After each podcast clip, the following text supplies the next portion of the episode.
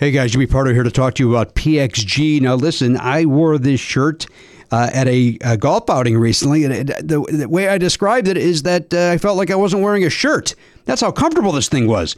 PXG makes great golf clubs. We all know that, but what they also do is make great apparel.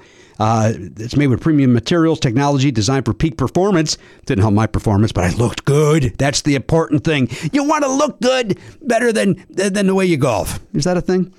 PXG has something for everybody pants, polos, sweaters, hats, quarter zips, joggers, jackets, dresses, skirts, everything you could want.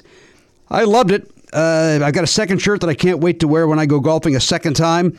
If my body allows me to. But, you know, i tell you what, with these shirts, I might as well just walk around the clubhouse and let people take a look at me and go, look at that stylish looking guy, but his golf game is on point. Little do they know, no, it's not.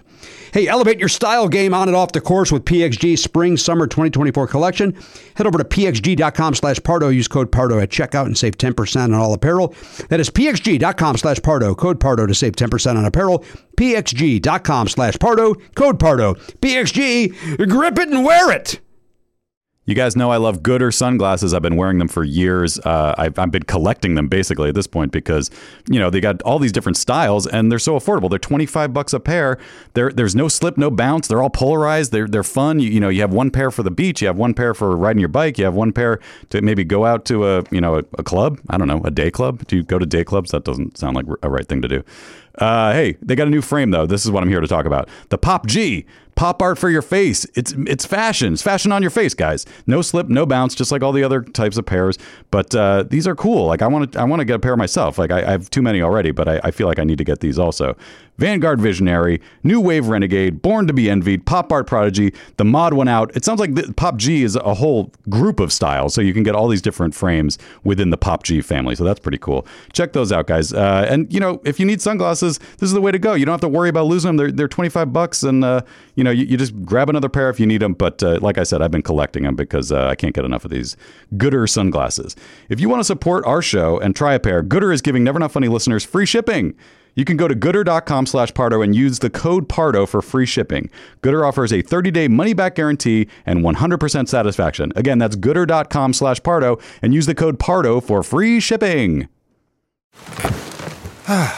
the comfort of your favorite seat is now your comfy car selling command center, thanks to Carvana. It doesn't get any better than this. Your favorite seat's the best spot in the house. Make it even better by entering your license plate or VIN and getting a real offer in minutes.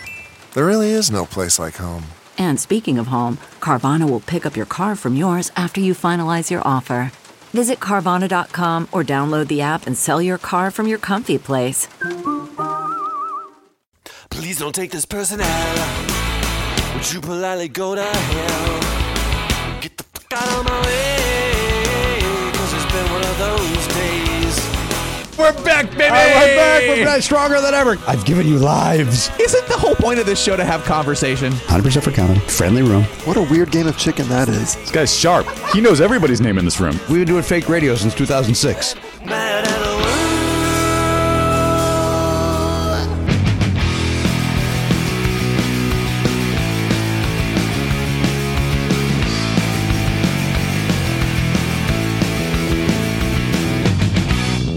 On tape.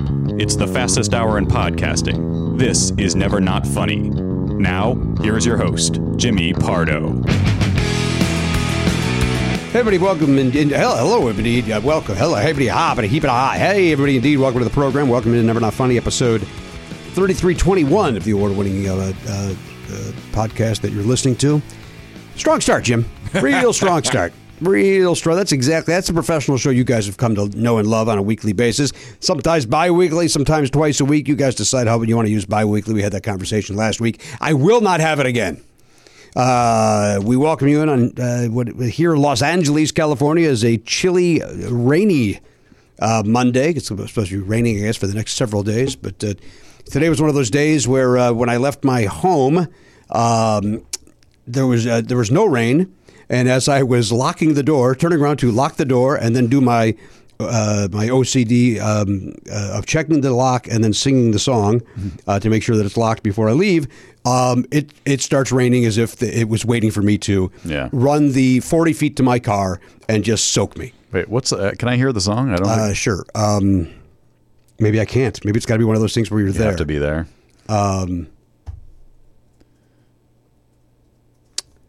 Oh man, I cannot. I literally cannot. Here's the problem. Right before we started, we tested our sound system, Right. And he played that shitty LPGA song, Yes. And with the uh, I, wa- I. I want to rock, Yep. basically is what that is. So that's in my head now, and rock rhymes rhymes with lock, Mm-hmm. and it is not that song. But sadly, that is in my head, and I can now not think of the song that I sang literally an hour ago. Um, Can I pitch one to you that you just Oh, here, the of? door is locked. I wa- oh, I want it. The door is locked. Locked with you. Door is oh. locked. Something, it's something like that. Okay. Wait, wait, is that it? That's the Michael Jackson. No, it's not that. Then I'm not singing that. Yeah, I, I, I'd be surprised. You change the channel when that comes on. Yeah, wait, what the heck, man? What is the song? Lock, oh, here it is. Lock, lock, lock. Lock, lock, lock. Lock that door now. Lock that door now. lock, lock, lock. And then, because it goes on, I basically sing it from the door to my car, mm-hmm. and then get in the car. And I swear to God, there's times where I go, "Did I lock the door? Did I sing it? And then I get out and go, yeah, right. Did I sing it? Oh, I don't remember singing it, even though I just stopped singing it. and then I will have to, so, and that usually happens, by the way, when I turn the corner. Mm-hmm. And then it's like, oh, Christ, got to back up the car, get all the way back to the house. Luckily, today that did not happen in the rain. And even if it did happen today, I would have been like, it's raining. It's pouring rain. You know what? No, nobody's coming to break into your house today. Yeah, LA shuts down when it's raining, including the the burglars. They don't show up. Uh, I can tell you, it didn't shut down on the 405 today. That was uh, we had some uh, had some flooding in the carpool, and then the, the the lane next to the carpool and half of that lane. Uh, that happened not too long after the merge from the 10 to the 405. So. Uh, 10 was not bad until you get to the, that ramp, and then that became a standstill. And then once you're past that little flooding area, home free, which is what the GPS told me when I got in the car. And then that added about uh, 22 minutes to my drive. Uh, you're a little closer. You're a little closer than me. Although you you basically get on right there, don't you? Yeah, and so for me, it just seemed like, oh, the 10 freeway is terrible. And I was worried that the entire drive was going to be bad. Yeah, I did too. I, I went into a little panic, but luckily it was just that huge puddle. Now, I'm aware of what happened to your voice. you want to address what happened to your voice. Sure. Obviously, you were yelling at the traffic. Well, i- in a way, you're right. But what actually, the reason why I mostly uh, ruined my voice was last Thursday, uh, both before and after we recorded, uh, I had reasons to yell at various things. So uh, in the morning, uh, I basically yelled at FedEx.com. You yelled at a uh, at a website. Yes, correct. Um, the main reason being I was receiving a package. I didn't know how big it was and didn't know if it would fit in my car. And so I wanted it delivered to my home, but it required a signature. Are you allowed to say what you're getting that you don't know if it would fit in your car? It was it's a computer, but it could be like a really big package that might just not quite get inside the car, even with the seats down. I have a How little. far? uh, Listen, if, if you had it delivered to that mailbox place of yours, Yeah. could you carry it? No, I mean I maybe could put it on a wheelie cart, but this is this this is the first desktop PC I've bought for myself in maybe a decade. Ten years. Yeah, exactly. And uh, and so you know I I uh, got everything that you're supposed to get in a computer. It's a big one. Great. you know. But um, here's the thing, and I know I say that and you make fun of me, And, We but, do behind your back, but this but this as is well as in front of your face. yeah. This is the this is the and right, in writing. yeah, I, I agree with that. Text. Text. I had a plane go over your apartment yesterday with it. I noticed that banner, but I think they misspelled part of it. Um, Here's the thing. Good. so it required a signature, but I wasn't going to be home because they didn't tell me like what they didn't say. Hey, will you be home that day? Right. So I was going to be gone the entire day, and so I was worried that I because it says we will either attempt again tomorrow, which would be fine, or we will send it to a FedEx location, and it didn't say like what the mechanics of that are. Like it didn't say after three times, then we will send it. It made it sound like we might just choose to. Right. So I wanted to find out what the deal was. So I go on to the website, and the website says, "Oh, great! You have a concern about your delivery. You can go ahead and register for an account, and you can manage it. Great." So I go to register for the account, and it says, "We are going to mail you a code Doesn't help me. that will arrive in three to five days." No, that does not help me in any way, shape, or form in 2024. No, because tomorrow is when I need this oh information. God. So that was the beginning of the rage. What antiquated I've antiquated? never heard of that. I FedEx had never done that before. I've signed up for accounts before, and it was like instantaneous. This is wild. So I have to imagine that there's some problem with stolen packages and things like that. I so guess they're, they're trying to. verifying that you are at that. Address. there's got to be another way. Well, so, there's, most things will then uh, either text or call you with a code. exactly. So that wasn't the case. So now I'm starting to be upset, and so then I said, you know what? I'll just call FedEx. I'll talk to somebody. They'll figure this out. They'll fix it. So I go into the FedEx system and it gives me the information I already have. And then I, it's an automated system. So you can talk to it. And I say customer service. Oh, okay, fine. So they go to customer service and then the automated system says, we have given you all the information we have. Goodbye. Oh no, no, you haven't. So then I tried, I should have tried a different phone number. Then I tried to call again and not give the code. And this is when I started yelling at the phone system because it wouldn't let me talk to anybody unless I put in a delivery like a like a ticket code. And so then I put it in and of course it did the exact same thing. Right. Which I knew was coming, but I'd wasted my time to do that. So in, the so I yelled at at the phone and I yelled at the website and I realized that's stupid, but that's what happened. And then later on in the evening, after we were done with this, and I uh, I went home to stop for a second, which wasn't in the window where they were going to deliver. Um, and then I had uh, class over at Impro, and I don't know, it wasn't raining or anything. I feel like people are dumber at driving even now, like than a year ago. Like You I don't. think, you think a year ago we were better drivers? I think so. All I know is people are not paying attention to what's going on around them. You know, I don't. I, I don't know if I dis. I don't know if I disagree. Meaning, I I agree. Mm-hmm. That was I know it's hard for you to agree with. that was a long way to go on Yeah, that, but yeah. Well, you uh, really struggled with the just the concept of agreeing with Eliot. Yeah, that's what I get that's what tripped me up. Sure, sure. I feel I I feel in the last let, let's say few weeks, I'm seeing a lot more people back on their phones. I'm seeing a lot more people and just blatantly doing it, and then therefore swerving. So I'm seeing a lot of that. So I don't disagree with you. And so I was a little late. Anecdotally, of course. Sure, sure. I was a little late to the class. Uh-oh. And so I I didn't say anything as interesting or clever as I have uh, relayed to you in the past, but I definitely was like, "What the fuck are you doing?" To the people there, No, at the they in were the- on time.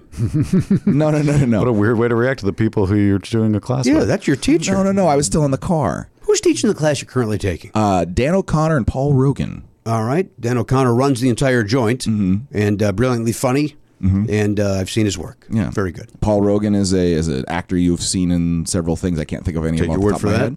And uh, and he is very passionate about we're doing Chekhov. the Star Trek character. You're doing just improv right. strictly on that character. Yeah, exactly. So um, the uh, Wessels, we said Wessels. Let me ask you a question, and I mean this sincerely. This is no disrespect to you or your improv people. Who wants to see that? Um, People don't want to see Chekhov. So, full disclosure, and, and I have shared this with them. Uh, I was invited to participate in this. This was not something that that I chose. I was. It was an honor to be invited to do this. Um, and I said, Do you want to Google the word honor? "I uh, look. They didn't invite everyone, so you can figure out however you want to do that." I don't know. I got an invite. Matt, did you get yours? yeah. Yeah, we both got one. Garen, did you get yours? I did. Yeah, we all got one. All three of us got one. All right. We cho- we realized nobody wants to see Chekhov, so we declined the invite. So in the in the email where I was invited, I did say, Chekhov's not my favorite, Okay. Boy, you showed him. but Finally. Is this how you lost your voice by saying not my favorite? yeah, that was really that was the straw that broke the camel's So you think? Hang on now. Th- and again, this is you're, you, you know we're, we're it, granted it's our fault. We're interrupting you. Yeah, yeah, yeah. Um, but it, we need to spice this up because, as always, your stories that have no information or too much information. Um, the uh, you lost your voice yelling at, at FedEx prior to arriving at, at the class, or it happened at And the the class? traffic, apparently. and the Traffic. traffic. Oh, traffic, okay. Yeah. So the so yeah so so it had it had begun. I could tell it was happening, Uh-huh. and then Friday I kind of had no voice at all. And you, when you texted me, Yes. and by that I mean we're using that, you know, the the encrypted signal. Sure, I got to do it. Uh, no, I don't want anyone to know what we're talking about. Right. no trace of the story of your larynx. Yeah, yeah, Uh. You uh, you had said uh, for your show tonight or something. yeah, yeah. On, so I, I thought I thought, or you didn't say for tonight for the show, and I thought you were worried about today. no, no, no. I had yesterday Yes. was the uh, uh, Sondheim improvised. It was? Yes. Oh, let me check my text then for that reminder I asked you to send me so that I could come and support you. Oh, I'm sorry. Well, you know what though? Was that your passive aggressive way of telling me about the show that night? I don't have a voice. no, I thought you already knew about it, and I No, you, forgot that- you were supposed to send me. I didn't know it was like, yeah. This is here's- also kind of passive aggressive on your part. to be like, hey, you were supposed to remind me to go to the thing that I said. Here's said. the thing. I asked him because remember the day- no, no, no, it's not. Just put it in your calendar. No, okay, here's why. Dick fuck, shut the fuck up and I'll tell you. He he kept on saying, "We don't know what night, and I don't know what show I'm on." And he kept on saying different times and different places. I said, "Well, please tell me which one that'll be." I thought I, I- thought when I told Matt the times I thought I told you, but Nope. here's the problem. I swear to God, you were sitting right there, and he said, "Well, it's going to be at 8:30 on Sunday." Never heard that. Well, so here's the reason why it didn't occur to me to remind you, is because I didn't know if I was going to have a voice. All right. Also, in fairness, I should not be the first thing on your mind. I just it was. Yeah. I had asked you to, and I would have come to support. Not with this voice, of course. But No one wants to see him with that voice. yeah, nobody wants to see raspy uh, Hochberg. Actually, it, it I ended up having enough voice. I had more voice than I have now because I, I You blew it out last night. Yeah. yeah yeah. Um, it it went really well. Uh, and at least one fan of the show was there. Oh, I've got to apologize. I can't remember. He told me his his handle, and I don't remember it now. It starts with a W, I think. But um, he brought his daughter, and Oh. uh, and How old was the daughter? in the ten to teen area. But but a musical theater fan. I guess so. Yeah. Oh, wonderful. Yeah. Um, Was it wonderful? You said it was with a W. Was it that? I just used a No, word. that was not it. All right. And I could be wrong too. Um, I had a lot of shit going in my head. There's 25 other choices. That's true. That's true. Um, but yeah, so it uh, it went very well. Uh, Oh, great. Yeah, it was a fun show, and I apologize for not uh, realizing uh, that I should have reminded you. I would have come. I would have come. I, you know, it's funny. I did think, oh, no, Jimmy didn't come. I think he wanted to come, and it it completely left my head that uh, you'd asked me to remind I you. did. I did not know because at one point it was going to be on that Friday, and then Right. uh, well, I definitely had told you it was. I told you the date, and you looked at your calendar. But I, I, I acknowledge that I may not have told you the time. yeah, I, I did not. I did not hear the time. But if I was sitting here and you told Matt, I I was not listening because you were talking to Matt. So I mean, we plugged it on the show, which is why I felt like it was with the information was here. If, if only you listened to Never Not Funny. I don't. I don't like three of the four people. I'm not sure I'm one of the ones I like. yeah, So Garen's the one you like. he's the, he is the people's choice. I don't know. You follow him on Twitter? That's a, that's a fucking chore, man. I'm not so sure. Not so sure he's the one. But anyway, so that was the situation, and um, and uh, so I managed to get. I was I was reticent. I was even uh, late to show up to like. There's three shows, and they wanted us to be there at five thirty. And it's a weird thing because like I had like a mental block, and then there was an email that's that made things confusing. But then I was like, should I warm up my voice? I don't know. And then I just I I was all thrown off. But once it came showtime, I'm there. You I'm were on. there. Yeah, they, You got the adrenaline. Yeah, it all kicks in. Yeah. I've done that. It stands as a stand-up comic. You go up with a raspy voice, and somehow you get through it. Yeah. Wait, you did three shows? No, Or- I did not do. They Three were shows. doing three shows. There were three You shows weren't total. There Gotcha. were five people in each show. Got it. Um, and so yeah, so I did the third show. And turnout was good. You had a good turnout for that. Uh, turnout was okay. The first show I I think was sold out. Oh, and then the other shows had all the seats were full, which is not the same as sold out because they they add like benches and stuff Mm-hmm. when they do that. But um, but yeah, there was plenty of audience, and it you was had that fan of ours and his daughter. Yeah. Just those two people sitting there. Yep, it was uh, kind of weird Mm-hmm. to just do, but you know, it's not the first time I've done improv in front of two people. I, I've done stand-up in front of one, so that uh, That's tough, right? yeah, yeah, it's awful. You It- said it- you like stand up to be a conversation, so That's too intimate. it's awkward. You know, here's the part that sucks. They they whenever it's less than like seven people, they offer that person th- those people the opportunity. Do you want a show or not? And usually, if there's other if there's other tables and couples, they'll go, "Yeah, we're all here. We mm-hmm. left the house," and it still sucks. Mm-hmm. You know, you, you, you can you can kind of get in your car and go, "Well, you know what, we made the best of it," but really, it's not great. yeah. But that guy said yes. Mm-hmm. And then so we all had to do a show for that one guy. and it was And then you just resent him. Thinking, Yeah. Why didn't you let us leave? Right? You're the reason we had to You're the reason. do this. Go go. It was in a, it was a hotel gig. It was like go back to your. And I get it. You're a traveling salesman. You're bored out of your fucking mind. You go, hey, it's a comedy night, but that there's nobody here. Yeah. Do, do, do you ever consider like having dinner with the guy instead? Like, hey, instead of a show, can we just uh, we'll have a meal? I will tell you this: there is a chance that I will never remember who the headliner was. There's a chance that's what happened. I think that Oh, yeah? he may have sat down with the guy and just and and just and had the conversation. Oh, interesting. Um, I wasn't going to do that because A, I was not the headliner. B, I was not interested. So, uh, you know, I mean, it, it, and the headliner probably had to do that, by the way, because the first two comics, probably even if the other comic didn't do crowd stuff like I did, probably spent the whole time talking about how it's just one person, and you know, trying to do your jokes, but it's tough because it's one dude sitting there, and uh, so the headliner probably had nothing left, Yeah. but but to sit down and just talk to the guy. It's a smart thing to do. Is it? I, I had a show once where there were four people in the audience. Two people clearly had misjudged what the show was going to be, and they one of them went to the bathroom, and the other one said, "Oh, I have to." You know, Also, go to the bathroom. yeah, yeah, and, and then they just never came back. But then the two people who were left, I guess there was some kind of there was legitimately some kind of fight that was happening outside, and so we're doing the show. We don't know the fight is happening. Somebody comes in and talks to one of them. Then they take that person out, and so now there's one person, and then somebody comes and talks to her, and then she leaves. So we're we're we're doing the show to nobody, Right. except for the lighting person, only to find out that there was a huge fight that had happened outside. And that's the reason why the last because the last two people knew what the show was, they were interested, but it was their friend who was getting into a fight. Oh goodness. So yeah, so I uh, that it took it took about I don't know four minutes for us to realize that there was nobody out there. Did you bail on the show then? yeah, You have to. at that point you can't do a show. I mean, you can. That's a rehearsal, but you can't do a show to nobody. It's rough. Yeah. Yeah, the, the fight probably had a bigger audience. Yeah. Did you go out there and watch that thing and throw some like- throw well, some dough down? Unfortunately, by the time we got outside, it was over. But the oh, police were Shame. there. I'm sorry to hear that. That really is too bad. that's that's a shame. That's a Should've- dire shame. Be great if it had gone on and on. Right? You, a move, lot you of move, violence. move your ass next time. Right? That's on you. Get the fight inside. Oh yeah, And bring it inside. Get then it out char- of the cold. and charge for it. It's not a bad idea. Yeah. That's, what, Sure, it's better than what you were doing. there's no question. They, they could, whatever they were doing could not keep anybody's attention. That that same show had sold out in the past. It was just that particular night. yeah, we get it. I heard the fight was about like they were so mad that they had to go to this fucking show. they, were, they started beating each other up because it was one person's idea and the other one said no. You know what? Me punching you is better than watching that shit inside. the pain I'm enduring is better than their quote unquote comedy.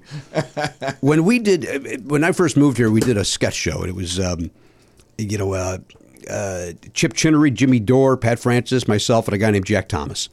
And then Jack left, and, and Pete Moore uh, joined uh, the thing. We did we did two shows at the, and then we we wanted to do a. Uh, for whatever reason, word got out. Somebody at the Ice House in Pasadena either came to see it and then told their booker to see us and maybe have us do like every Tuesday at the Ice House. And the Ice House at that point was trying to do two stages. They had their their main stage and a secondary stage. And so it was not Bob Fisher who was the booker and, and a woman named Elaine uh, who booked the Ice House. It wasn't them. It was the guy who was booking the, the auxiliary stage.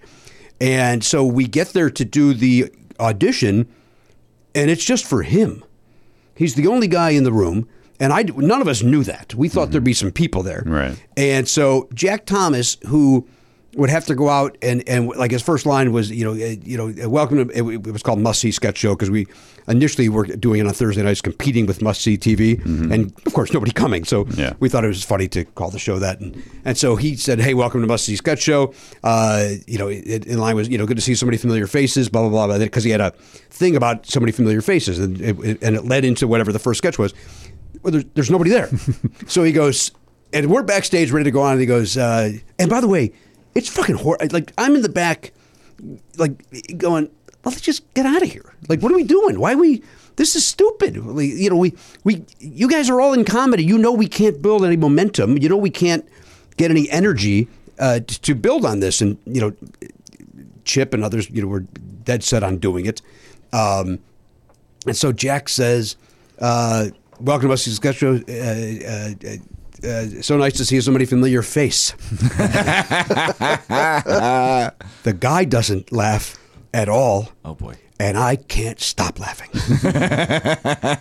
You're backstage or you're on stage with him? I I was backstage at the moment and cannot stop laughing because it may the combo of him saying it And then the lack and of the lack of response, like not even a hey, like not even an right. acknowledgement. This He's joke's acknowl- for you, Right. Like Eh. usually people go, huh? Just because like, oh, you you're pointing something out. I, I'm getting attention and I like attention. Well, also, you're acknowledging the situation. Right. Going back to the Jo Koy thing, almost. You're acknowledging Yes. it's weird that I'm the only person here, and uh, I can't stop laughing, and then I can't stop laughing, and then we're doing this. You know, we're doing the sketches, and and we're getting nothing. We're getting nothing. You were the And- Jimmy Fallon of this uh, performance.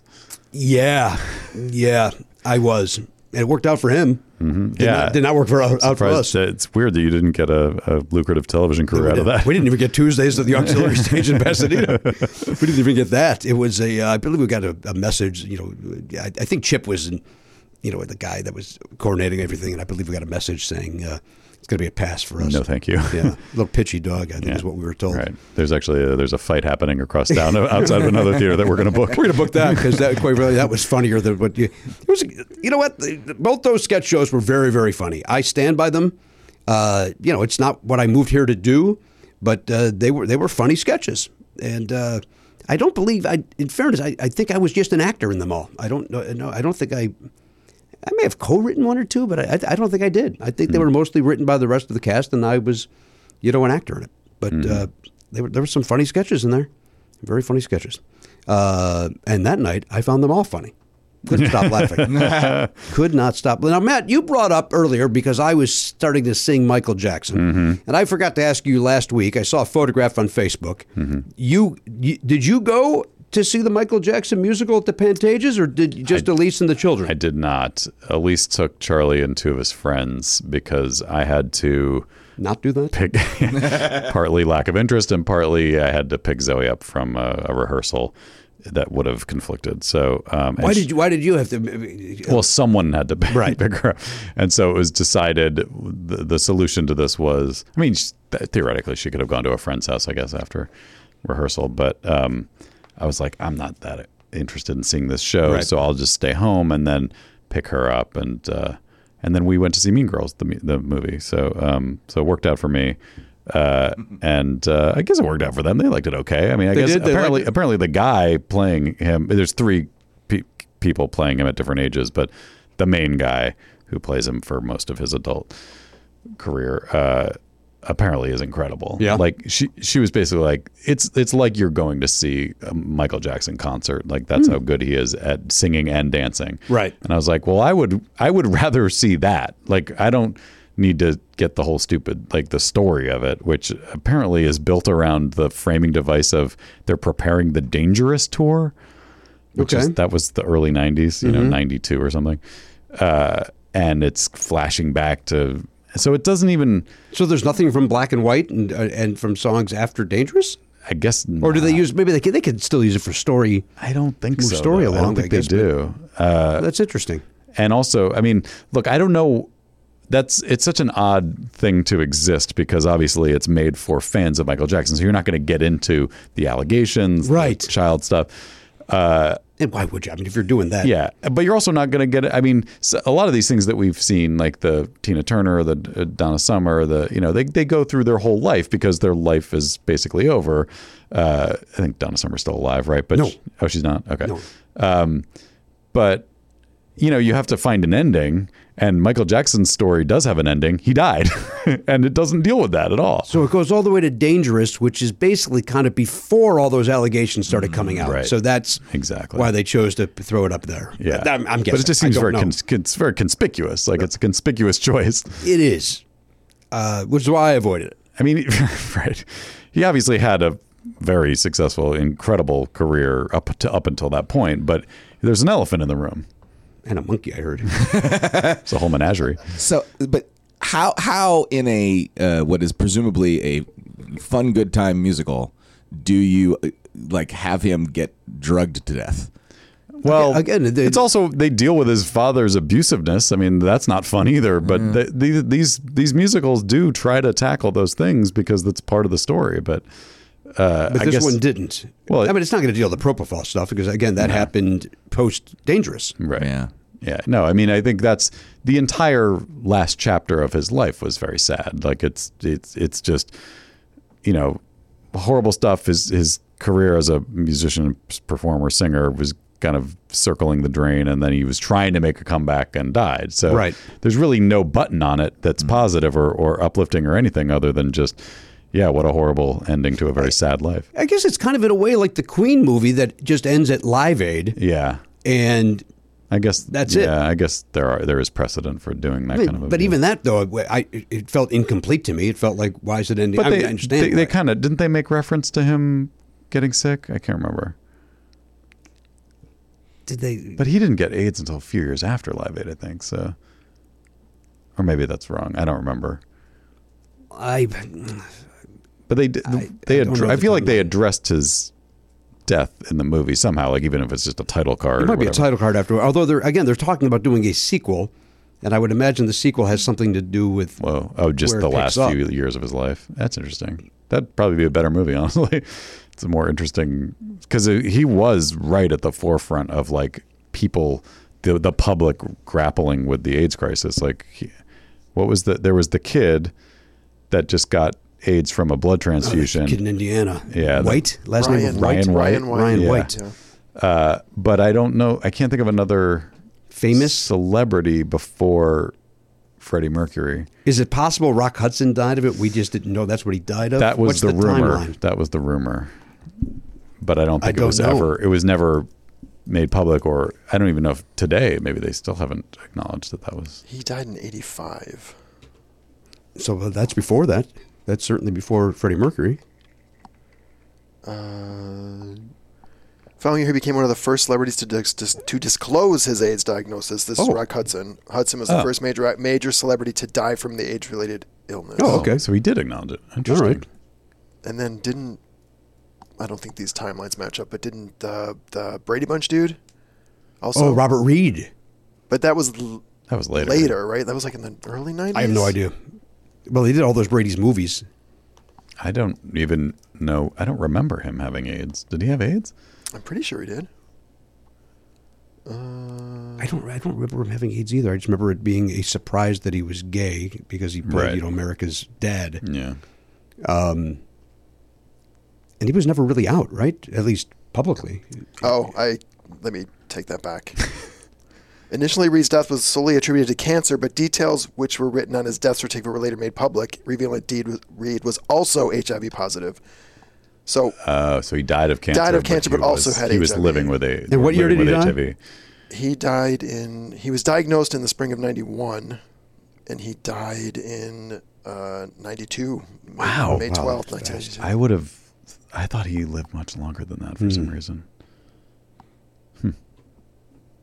Well, then obviously Magic Johnson, like that was the biggest Right, one course. in terms of public awareness. But yeah, Rock Hudson. Wow. I mean, I remember all the terrible jokes about him, Yeah, but that's uh, funny stuff. Really funny. I say sarcastically in case nobody is uh, hearing that properly. Mm-hmm. Uh, hey, moving on to a positive thing, uh, and and this is going to. Um, I I throw this onto the program to counter the Jo Koy conversation we've been having. Okay. Uh, did you happen to see the John Mulaney hosting the Governors Awards? I have not watched that now. 16 minutes of nothing but greatness.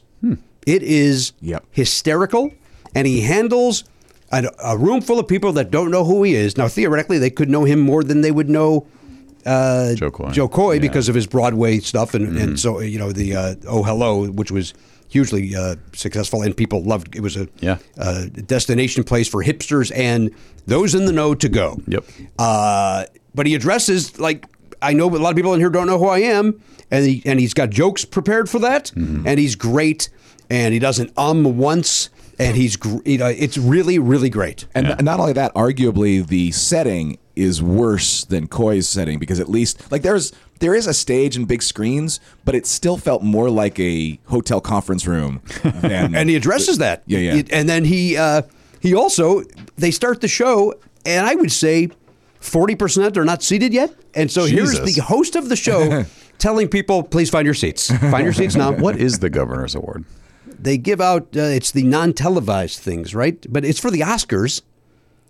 So Oh, oh, right. what okay. what what is it? It I don't uh, remember. I know that there's the governor's ball, but that's a different thing. That is a different thing. The- the- So there's we like- know there's we know they're gotta look it up. They're celebrating four specific people, Right. But I believe there's awards within that within the show as well, because like Bradley Cooper was there, and And they re- like on the on the Oscar telecast, they usually reference back to the governor's ball or the governor's award or whatever the. frig- Like, but it, but it would be weird if they're already giving out awards for the for Oscars. I think it's like when the special- Oscar nominations have not come out. because it's not. I don't think they. It's not part of that. It's like they choose people to honor with like a lifetime Well, achievement. that's what I'm saying. There, there's those four, but I believe there's other awards uh, around those.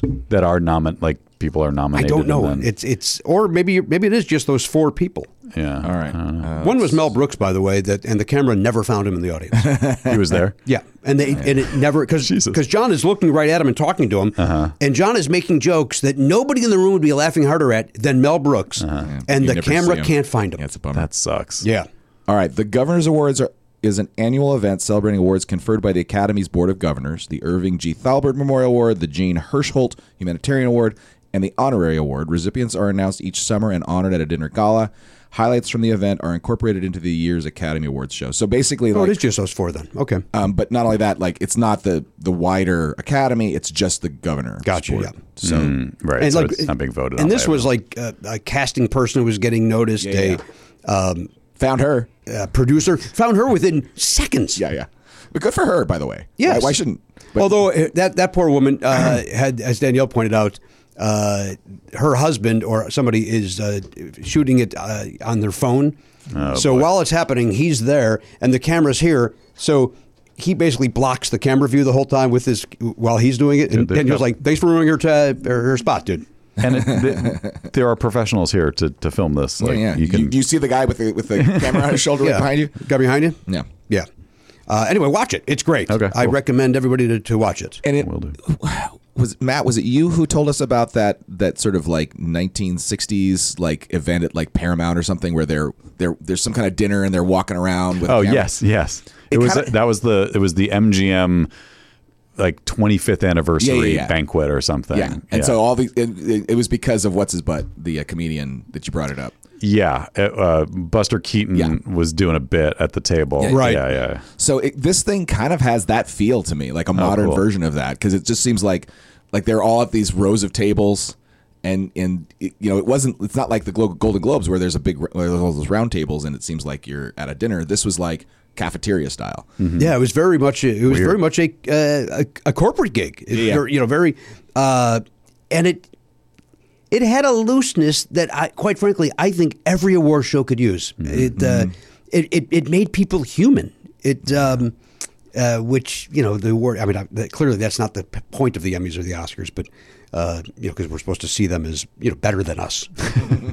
Well, they are Jimmy. oh, sure they are. They're just we're watching it just, just there to Oh, remind you. We're lucky to be in their in their universe. Now, let me ask you a question, Matt Belknap. Mm-hmm. You saw the Mean Girls play Yep. on Broadway, the actual li- the live production. Yep. And then you said, it, I saw it twice. I saw it in New York and I saw it here when I was touring. Yeah. and then you saw the movie, as you just mentioned, with Zoe, and you said that it uh, worked out for you.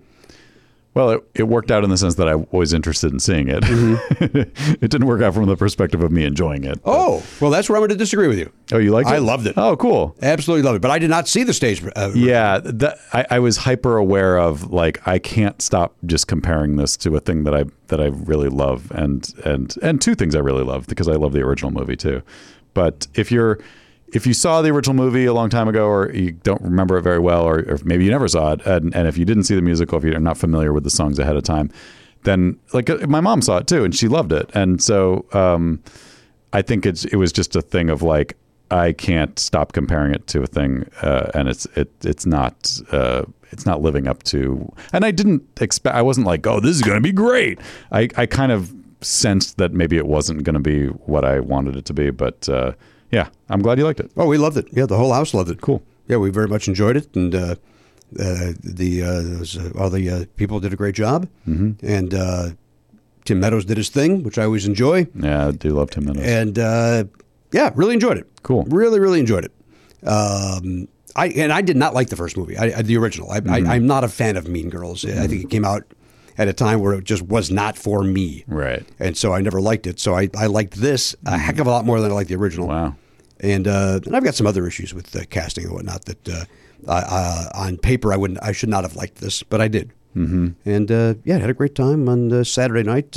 There was a I, I said to, uh, afterwards, uh, don't judge a book by its cover. So before the show started, the uh, before the movie started, uh, a gentleman came in with a uh, an ill-fitting T-shirt and two other folks that were uh, younger. Maybe he was the father or the grandfather, even, and then two younger, uh, then a maybe a twenty-something-year-old dude, and then I think two girls who were younger than that, and they were loud.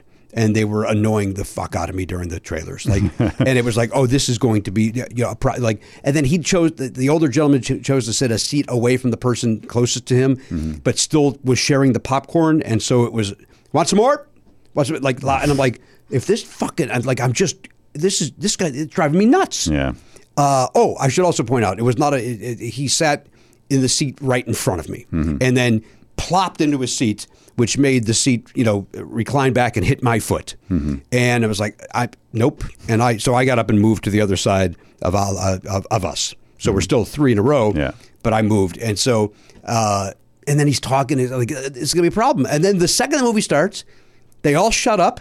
And nobody enjoyed the movie more than these four people That's funny. this guy uh, laughed and appla- he applauded a scene when it Yeah. started. Like he, it was. And then I saw that when we were waiting for the bathroom, uh, you know, there was a line for the to use the urinals, and he was a cup like it was one of those where like it it, it turns left the line, so like you could see his like if I'm still behind him and he turns, I can see him. Yeah.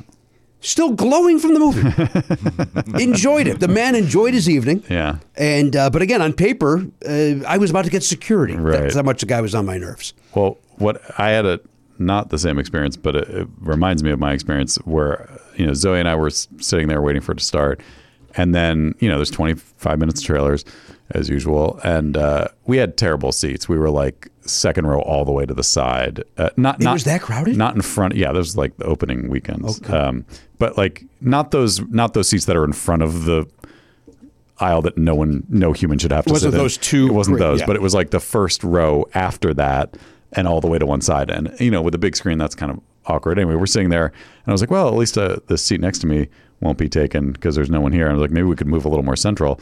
And then, like, literally, like, two and a half minutes into the actual movie, like, the movie has started.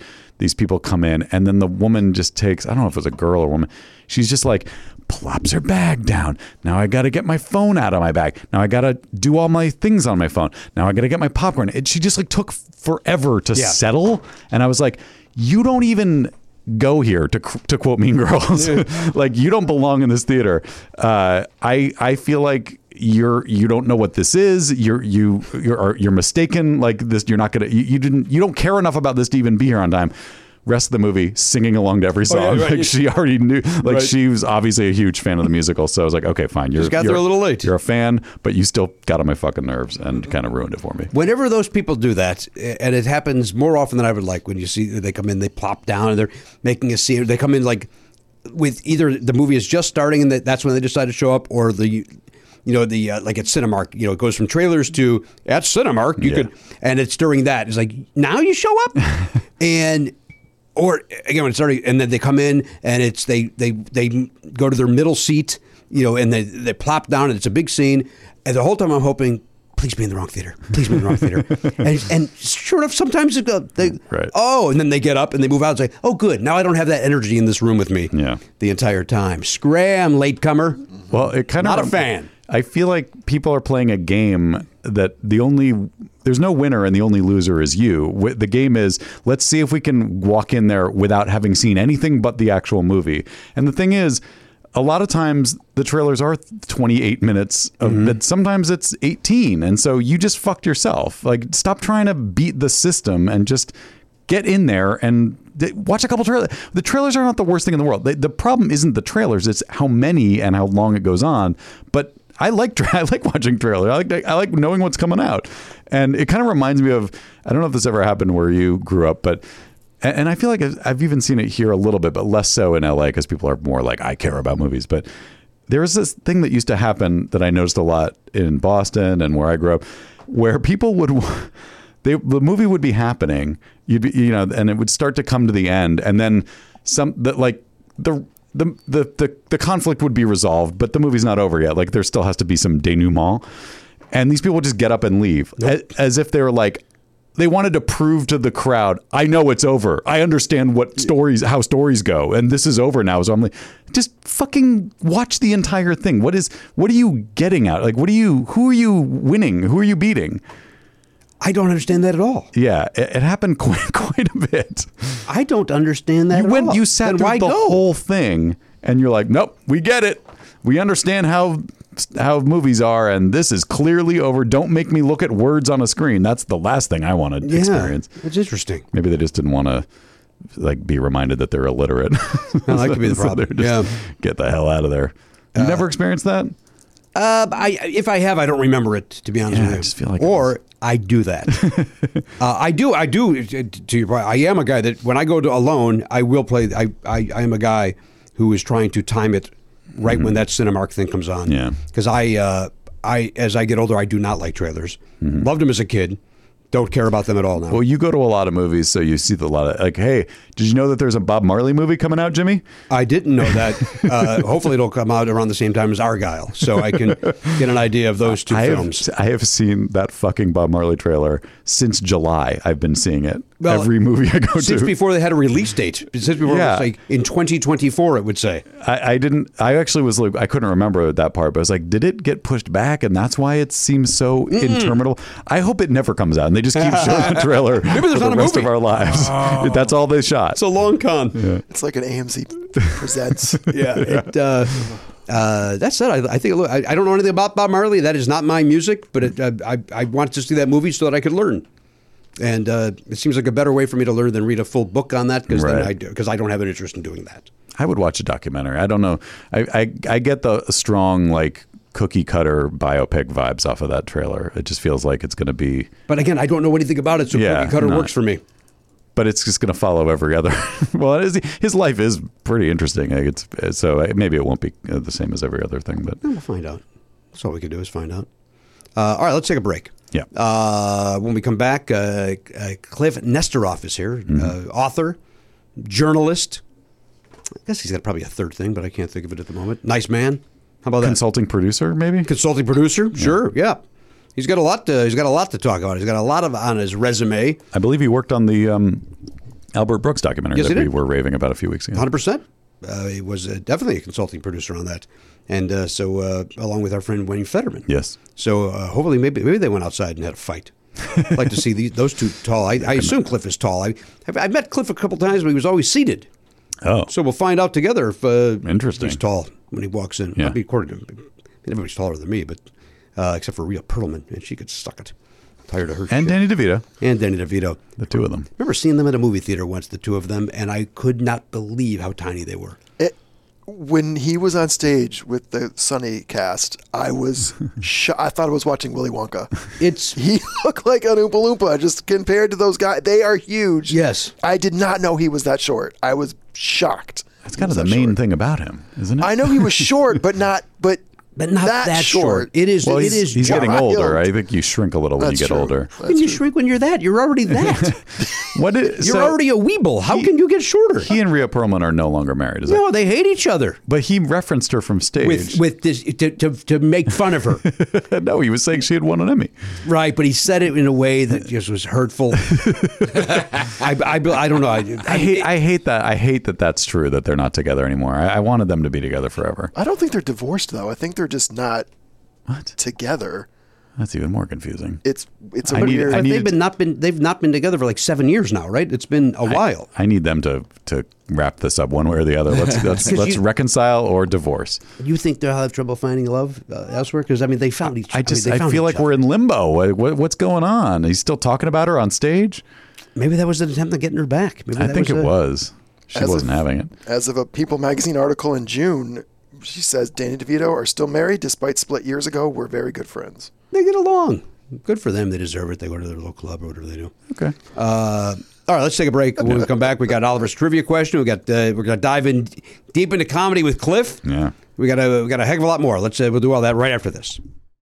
Hey, sometimes you find yourself uh, the, the wallet's uh, missing a couple of bucks. Ooh, did somebody steal it or what's going on over there? It doesn't matter how you're missing the bucks. Money might, be a little tight. That's where Earnin comes in, Matt. Yeah, earn in. Earnin's there if you got a last uh, minute uh, gift for a loved one, an expect, uh, unexpected trip to the vet. I've seen a lot of that on uh, uh, social media, by the way. People saying, "Oh, I had to spend the night at the at the pet vet." Yeah. People like using the phrase "pet vet."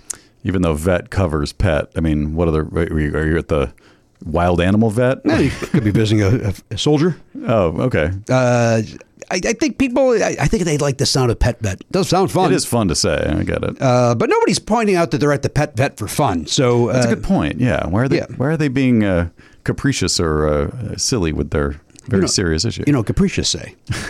uh, now listen, this is here's the important thing.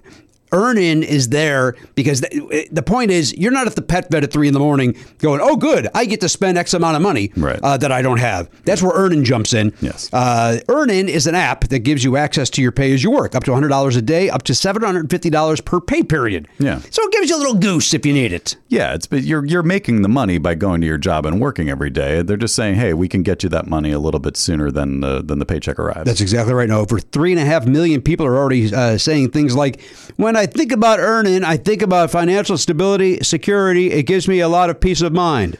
That's what they're saying. they say it like that. Yeah, I would think there'd be a little more uh, excitement. in no, voice. these are people that uh, you, you know when they're giving a testimonial, they're caught off guard, and They're, then they, they're not comfortable in front of a microphone. Exactly these are right. not professional These broadcasters. like we are. Yeah, they, they they sound stilted, but that's real. That's genuine. Thank you, Ma- Matt. Again, it gives them peace of mind. uh, hey, download Earnin today. That is spelled E A R N I N. That's in the Google Play or Apple App Store. When you download the Earnin app, type in "Never Not Funny" under podcast, please. When you sign up, it'll help the show. Lets them know who sent you there, who directed you there. Once again, put in "Never Not Funny" under podcast. Subject your available earnings, location, daily max, and pay period max. See earnin.com/tos for details. Earnin is a financial technology company, not a bank. Bank products are issued by Evolve Bank and Trust, member FDIC. Earnin. It's your money. Get it now.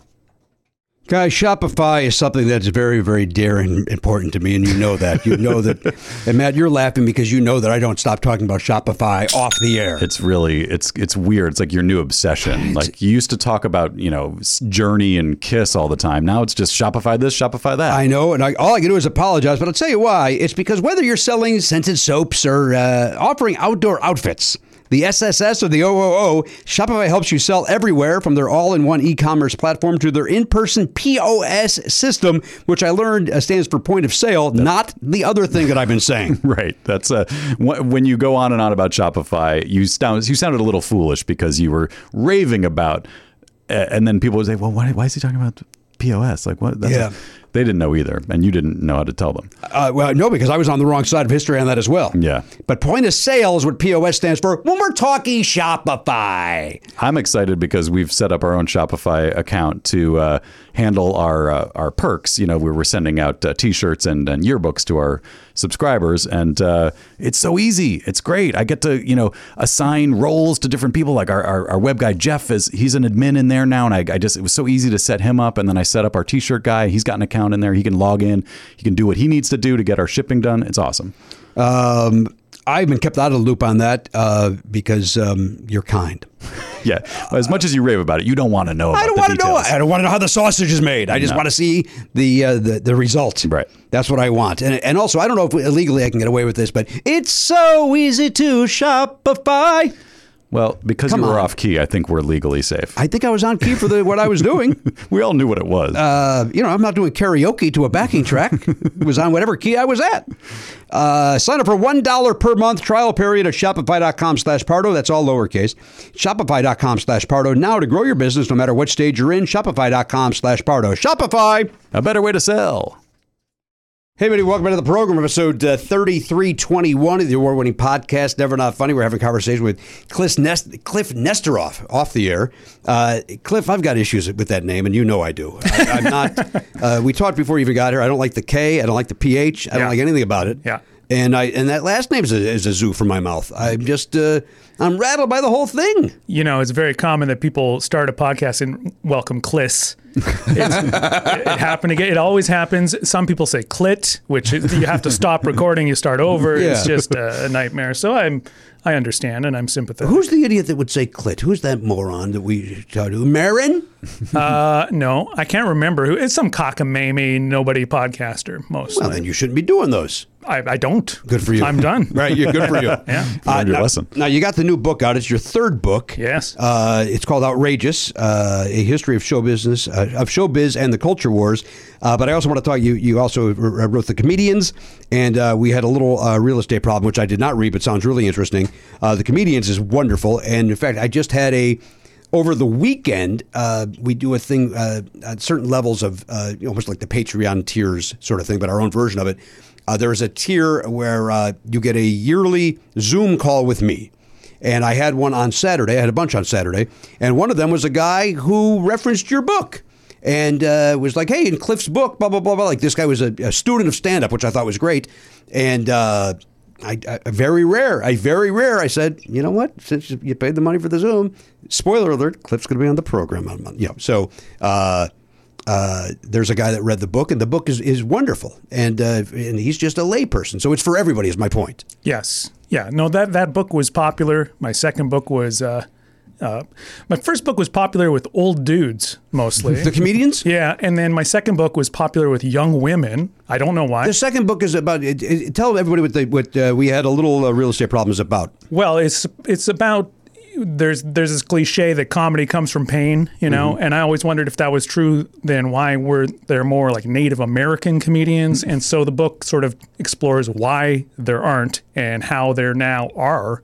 This sort of uh, new uh, level, like Reservation Dogs, is like a big hit, and it's a comedy, and so I sort of track that. But the first half is sort of a, a biography of uh, Charlie Hill, who was like the only Native American stand-up for uh, a generation. Gary Mule Deer.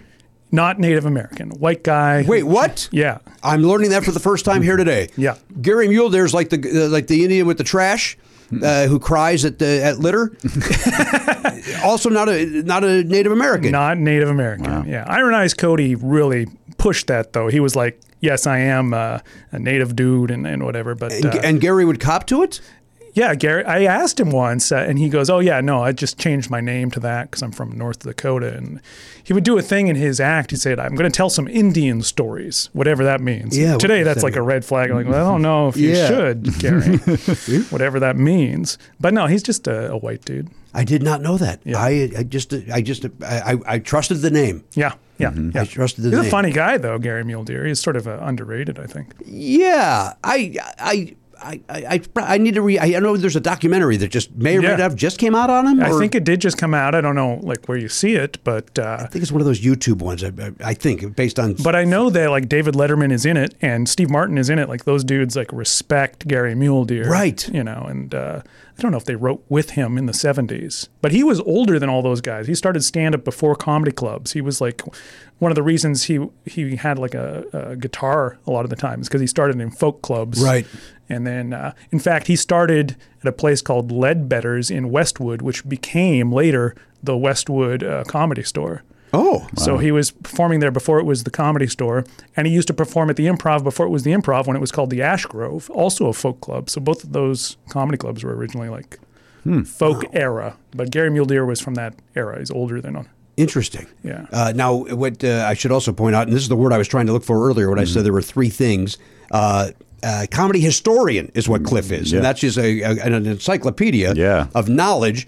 Uh, I first had learned of Kliph when you had a you had a website, I guess, that you would put up interviews with Yeah. with older uh, performers, actors, and comedians, and so on. Yep. And uh, I just assumed because of the the subject matter of your interviews that you were a 97 year old man. Yeah. So when I met you at Wayne Federman's that uh, that time, which I believe was the first time we met, but you, I think you claimed we met at Conan once, but I don't recall that. Oh yeah. Um, I, I thought he goes, oh, my, my buddy Kliph uh, is there. I go, oh, great. And I expected this old man to come uh, doddering out. It was you. Yeah. Uh, why did you? I mean, I, I know why I do, and maybe it's the same reason. But you seem much younger than me. Uh, have a love for that era of comedy. I mean, you seem to. like And then I, I apologize. I'm jumping around. Answer this if you would, and then go back to the, the book about uh, and why women seem to be uh, focused on that second book of yours.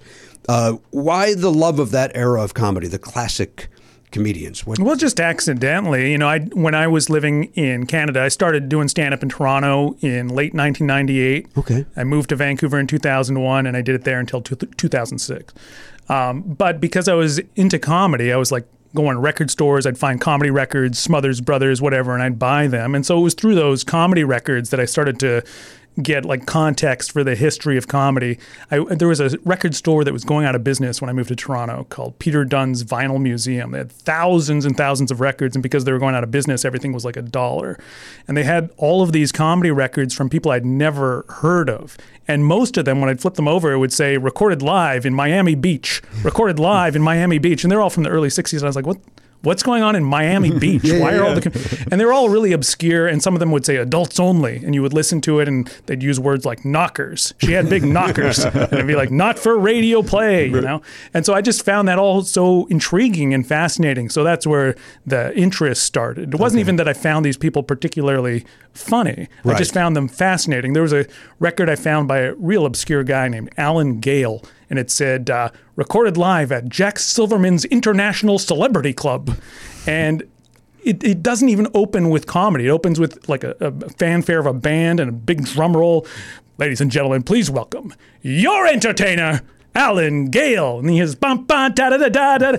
And he goes, Oh, wonderful audience, wonderful audience. Bottle of champagne for this table right here. Bottle of champagne. Bottle of champagne for this table right here. And it's like he's not doing any jokes, but this is how he opened his act. I just found it completely fascinating. Sure. You know, it sounded like a real life Tony Clifton type of lounge act. Right. And so that's where my fascination came from. I was like, who are these people and what is this universe? And so the first person that I ever interviewed for that website, who I tracked down, was a guy named Woody Woodbury.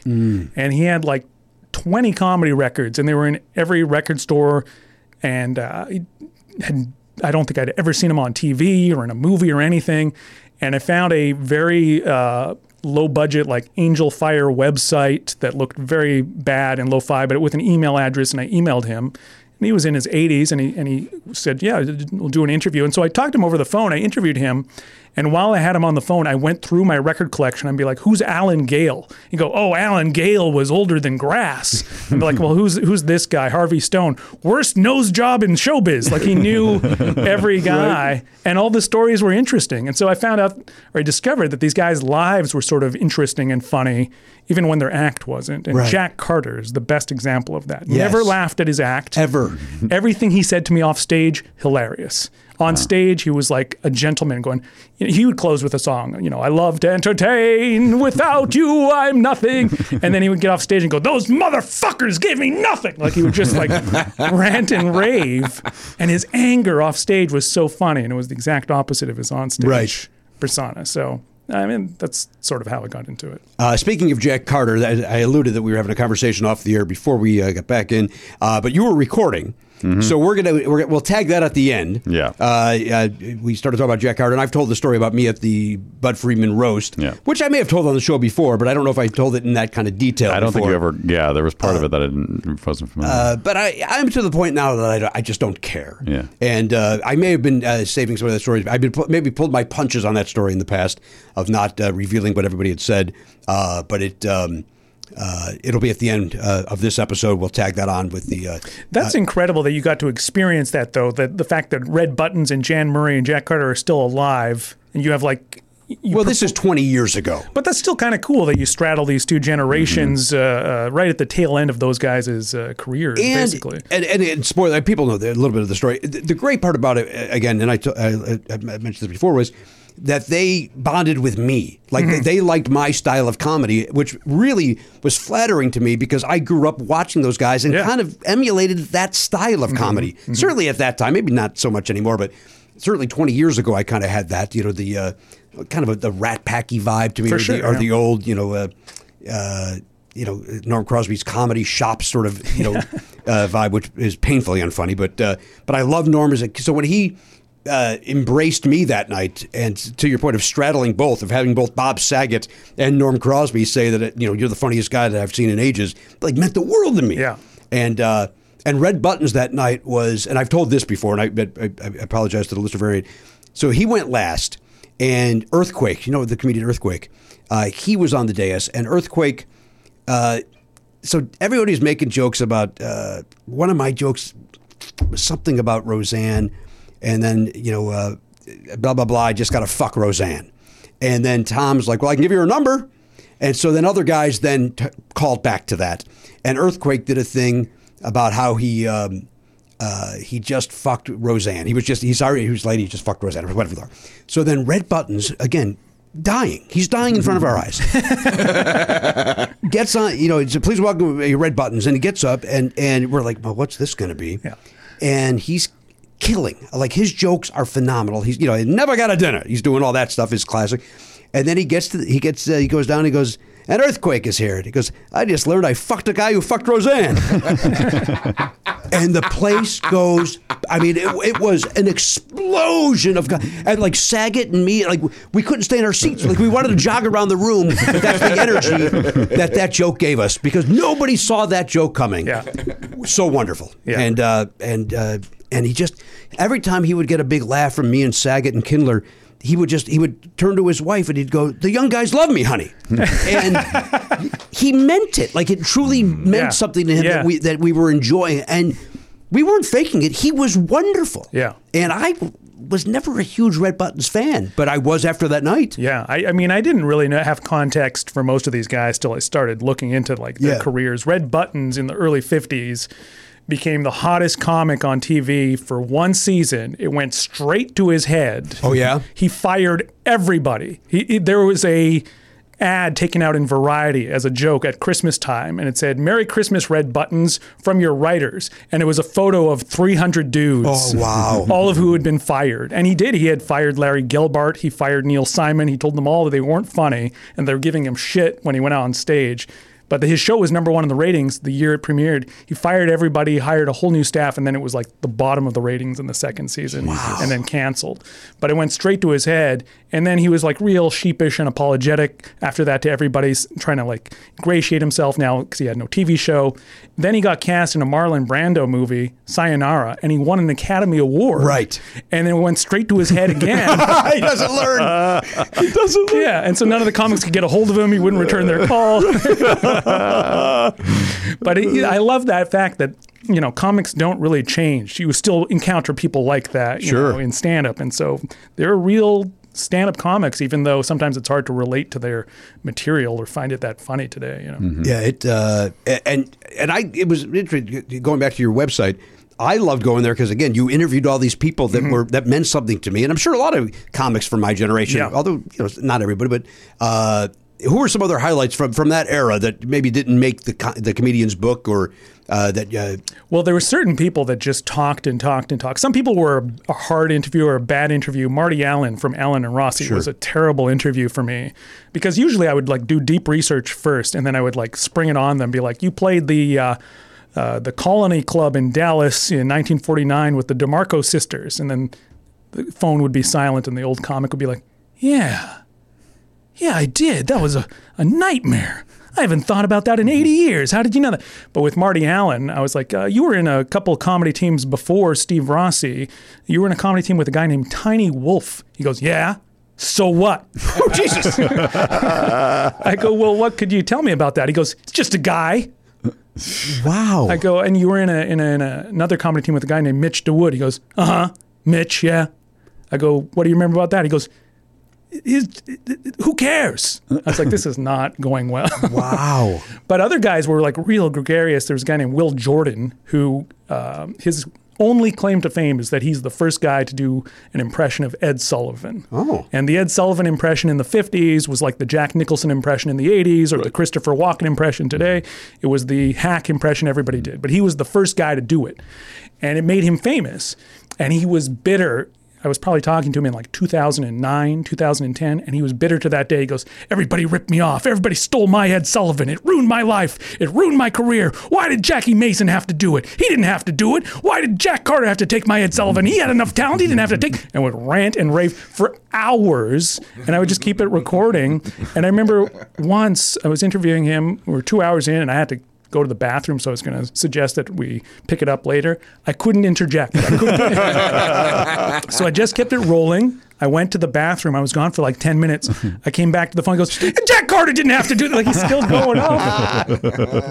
but he had an incredible memory. Those were the best interviews. These guys in their 90s, they knew every detail, every date, every club. Wow. I could ask them about any obscure act. They had a story to go with it. A lot of their stories were salacious. They're like, yeah, he was. Uh, I'm sure, as you know, he was homosexual. I go, no, I didn't know that. "Uh, yeah, I did know that, but tell me, keep telling me more. You know, they give me all these great. That was the best was when, when you can get them to trash talk. You know, when Shecky Greene told me that he wanted to uh, shoot Bill Maher between the eyes, Oh, I was wow. like, God damn, that's I'm writing that down. And did he get? Did I, I did not read that? Did, did he give a reason for wanting to do that, or he just finds him to be a? a Shecky Greene was ranting about modern comedians. He goes, "These comedians today, they're like a Bill Maher. He's just so arrogant. He's so smug. You know, he's, there's no comedy there. Jon Stewart. Now this kid, he's he's got comedy in him. But Bill Maher, there's no comedy there. I'd like to shoot him in the eyes. That arrogant prick. Love it. Yeah, yeah. So I just loved. You know, it was just like talking to your friends who were comics. They still had that same attitude. Some of them were really funny. Most of them were way funnier in conversation than they ever were on TV. Do you think that's because they relied on writers and that the, they weren't really they, they were just kind of the vessel more than they were showing the funny in their bones, or maybe? Yeah, I mean, why do you think that is? Kliph? Most of them did have writers, but also there was this idea of what a comedian was on TV. You know, you had to be super professional, no swearing. You weren't, you know, you weren't attacking politics, religion, sexuality. All the common, most common stand-up subject matter today was like taboo in the 50s and 60s when these dudes were working, and you had to be the performer. Almost all of them did a song in their act Yeah. that was not a funny song. It was like uh, there's footage of Jack Carter rehearsing at the Cave nightclub in Vancouver before the show. The CBC made a little mini documentary. Uh, it was like the day in the life of a band leader, and they follow around the band leader from the nightclub. And Jack Carter happens to be in town that that day, and so you see this film footage of him rehearsing with the orchestra. In those days, a comedian had to rehearse with an orchestra before the show, and he's singing uh, a, a famous song by Anthony Newley called uh, "There's Always a Joker," which I think Judy Garland made famous. And there's always a joker in the pack. There's always a funny man there, but they don't realize that. You know, and it's about tears of a clown. You know, but it, he would close with that song, and then it would lead to this big standing ovation. You know, if you couldn't close big on a joke, you did a song. you Right. know? Mm-hmm. But that was the expectation in those days. So I think that's sort of why it's just a different format completely. But in conversation, there was no taboo on four letter words. These Shecky Greene complained to me that uh, comedians were too dirty for using four letter words these days. But he goes, These fucking comedians using four letter words. Oh, God damn it, these cocksuckers with the dirty language. I'm like, You just said fuck cocksucker. Like every every taboo word, he's saying it in conversation, but they're upset if you use it on, on the stage. Uh, it uh, and Shecky Greene just passed away last week, right? Or Yeah. two weeks ago. Yeah, a couple weeks ago. Shecky Greene and Tommy Smothers. And the second interview I ever did with anybody in that realm was Tommy Smothers. He was doing, they had built a new casino in Vancouver in like 2005 or six. And they would book these old acts like the Smothers Brothers and Don Rickles. And because it was a new casino, they weren't selling out. So whoever was in charge of the casino would contact all the local comics and say, hey, do you want to come to the show for the free? Fill the seats. You can go backstage and meet Rickles and meet the Smothers Brothers. so wow. I did. I was still doing stand up at the time. So I got to meet uh, Tommy Smothers and I, you know, I asked him, I had this comedy record by a guy named Murray Roman, very obscure comedian, another weird comedy record I just found randomly. Had a kaleidoscopic cover, five photos of this guy with like tinted sunglasses. And the liner notes were by Tommy Smothers. And it was a weird comedy, comedy record. You could tell it was an older guy trying to cash in on Lenny Bruce. You knew he, he was not young, but he's like, "Hey man, you know, you know what's groovy when you're when you're smoking banana peels." You know, it was like real contrived. But then at each punchline, echo would come in. The punchline would have an echo, What? and then music would come in, and then the music would fade out, and he'd go on to the next joke. So it was this bizarre psychedelic comedy record. But the liner notes were by Tommy Smothers. So when I met him backstage at the casino, I was like, I got this record by this guy Murray Roman. He goes, Oh yeah, he was a writer for us on the Smothers Brothers show, but he he died young in like a car accident. You know, he was an opening act for the Who briefly. Oh my goodness! So that was, you know, kind of cool. And so I contacted Tommy Smothers a couple weeks later and I said, Hey, I was thinking I would write something about Murray Roman. Sounds like an interesting history. So I interviewed Tommy Smothers over the phone. And then towards the end of the interview, he goes, You know, Kliph, you know who would know more about this than me is Steve. Have you talked to Steve? I go, Who, Steve, who's Steve? He goes, Steve Martin. Him and Murray Roman used to write together on the Smothers Brothers show. I go, no, I haven't talked to Steve Martin. Yeah, I went to him and then I'm, I'm, uh, I come to you second, right? So Tommy Smothers goes, well, I'll call him. I'll tell him to call you. I go, okay, sure. I, and I didn't think anything of it. Of you know, I'm 26 years old. I'm a bum in this uh, in in my apartment in Vancouver. My phone rings an hour later. Kliph, yes, Steve Martin. What the shit? Tommy Smothers told me to call you. And so mm-hmm. I talked to Steve Martin for a half an hour about Murray Roman. And then at the end of the call, he goes, So who else are you writing about? I'm really into those old comedians. I go, Well, this person, that person. He goes, You ever heard of Jackie Vernon? I go, I love Jackie Vernon. Steve Martin and I started trading like Jackie Vernon quotes. Right. And he gave me his email and we stayed in touch all of these years. Really? And my new book, Outrageous. There it is. The first blurb on the back cover is Steve Martin, and that's why. It's because Tommy Smothers put us in contact almost Unbelievable. 20 years ago. Yeah. That's fantastic. Yeah, yeah, yeah. So that was like a big signifier, not to get flaky about it, but it was like maybe that's a sign that what I'm doing here is a thing to pursue because Steve Martin's into it. Yeah. And Tommy Smothers and all these other people are giving me these great stories. So that's that's and then I quit stand up maybe a year later. And then just devoted your time Yeah. to uh, doing it. And when you would interview them up in Vancouver, would they would the interviews like be in the pa- local paper or no, no, just over the phone, and then I put them on a on a blog spot. just the oh, okay? That's yeah, it. what young people called call old internet. Yes. I put it on the old internet. Um, I, and again, that's where I found him. And uh, in fact, my friend Jim Newman, you know Jim. Uh, maybe you've crossed paths with Jim Newman because he is a, a, a historian on old television and comedy as well. Um, and he would, I, I forget, I mentioned somebody. I'll never remember who it was.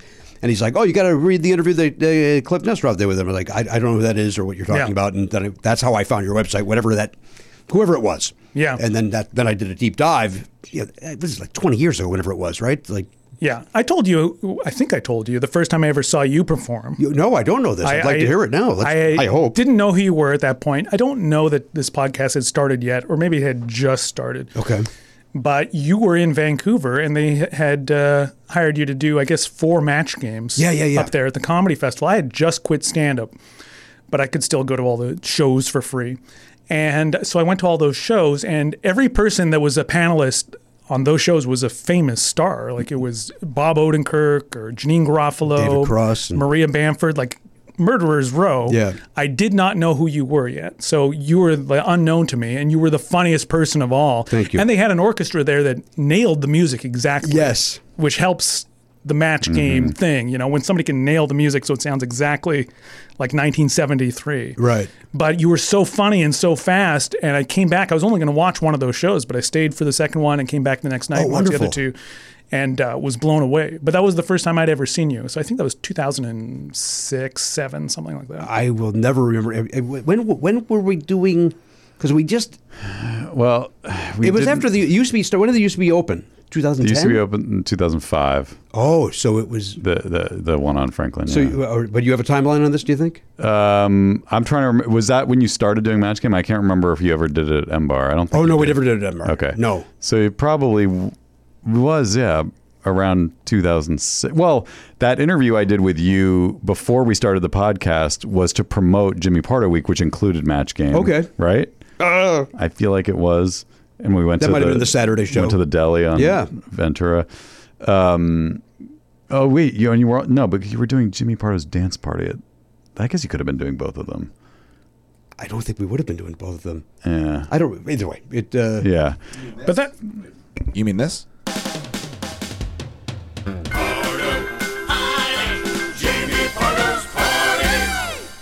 That is in Jimmy Pardo's dance party pilot four thousand times. I did not know you had that over there. I didn't know we had it either. I love that you do. That's fun. I remember seeing those shows though, and never forgetting Thank you. as a result, and being infuriated on your behalf whenever there was a, a match game revamp with a different host. I was like, "This person sucks. I like this person, but they suck at this." Because you had the wit, you know, you knew how to how to how to do the whole thing. You And if, down. uh, first of all, you thought you were upset. Uh, uh, um, the um, there's also there's already rumblings of because Baldwin's in trouble again. They've already got ABC's already gotten rid of him, and and there was but there was talk of like, oh what, no, it's all settled. Maybe we'll bring Match Game with him back. Well, that will not happen now because of the new you know uh, the new indictment. Um, but there's already rumblings like, well, who will it be then? And it's like I don't even like. Well, it will never. It's I'm not even in the conversation anymore Yeah. because I'm not a movie star. Yeah. you know, it's Rob Lowe and Alec. You know, that's who's hosting game shows. So it's infuriating to know Match Game will be coming back with another uh, inadequate host. But you know what? You have a uh, a companion in your outrage, Gene Rayburn. They brought back Match Game at some point in the 80s and 90s, and he was waiting by the phone for a phone call, like in his twilight years of his career, and they never called him, and apparently it, it destroyed him. Really? Because they went on the air with a different Match Game host, and he goes, "I'm still available. I'm not working. I'm the Match Game host," and Right. he was. Yeah. And he there at one point they tried to revamp the Match Game in the early early 80s with uh, Bowser from Sha Na Na. Well, Bowser hosted the Ma- the Hollywood Squares part of it. yes, yes. Oh no, and Gene Gene did do the Match Game. He part. was, and he was infuriated. Like, how dare I? They make me share it with this interloper Right. who has never hosted a game show. And if you ever see the Match Game Hollywood Squares Hour, it is horrible. It's rough. And uh, it it shouldn't be because it's the same format as Match Game. Why does it not work? Right. But part of it is the sharing duties of the hosts and uh, Bowser.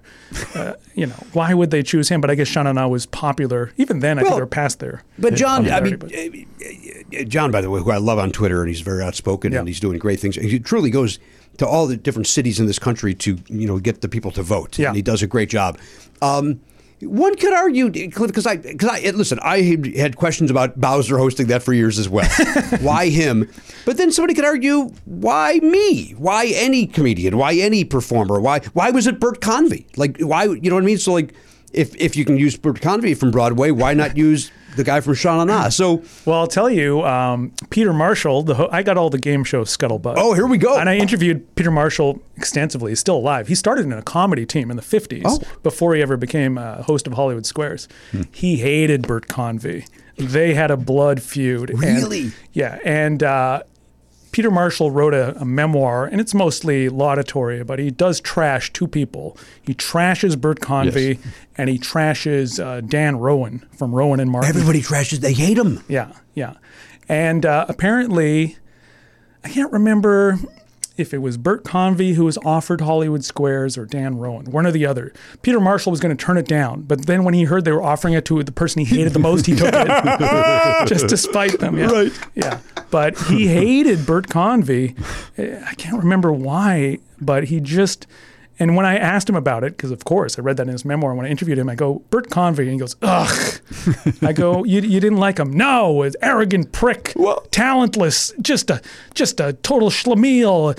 He ripped off win, lose, or draw from somebody else. And, you know, he just went on this rant. you know, Wow. Which was always my favorite when I got these old guys steamed. yes, yes, yes. Uh, love it. Um, my uh, uh, only because it came up. I, I used to uh, when I went to high school, got off at two o'clock, and then play rehearsal started at three fifteen.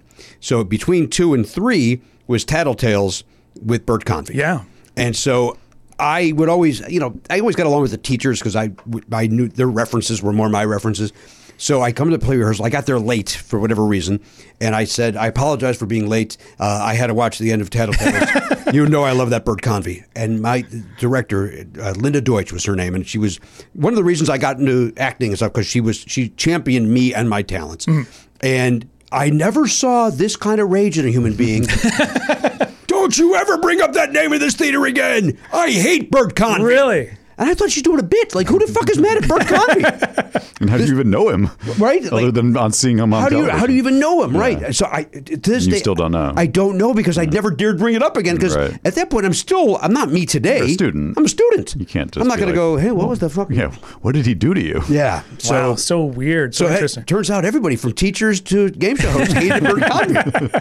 He was producing partners with Burt Reynolds. Yeah. Win, Lose, or Draw is produced by Burt Reynolds and Bert Convy, Burt and Burt Productions. Yeah, it's a B E R T and a B U R T. Yeah, it's strange though. Like you wouldn't think of them as friends, you know. No, but Burt Reynolds is arguably a prick. As was a prick. But he's well. also like the biggest star in the world, and Bert Convy is Bert Convy, the host of Talent. You would you would feel like that's slumming in terms of Hollywood friendships. Well, let me say this to it, to your point from earlier, though. Uh, uh, David Letterman is great friends with Gary Mule Yes, there, so yes. one could argue that's sl- you know what I mean. Like, Yes, yeah. All right. Uh, so you know you're, you're friends with the people you start with or that you come up with. I mean, who knows? To bring it back to Jack Carter, oh, Jack Carter's getting more press today than he's. the Jack Carter episode.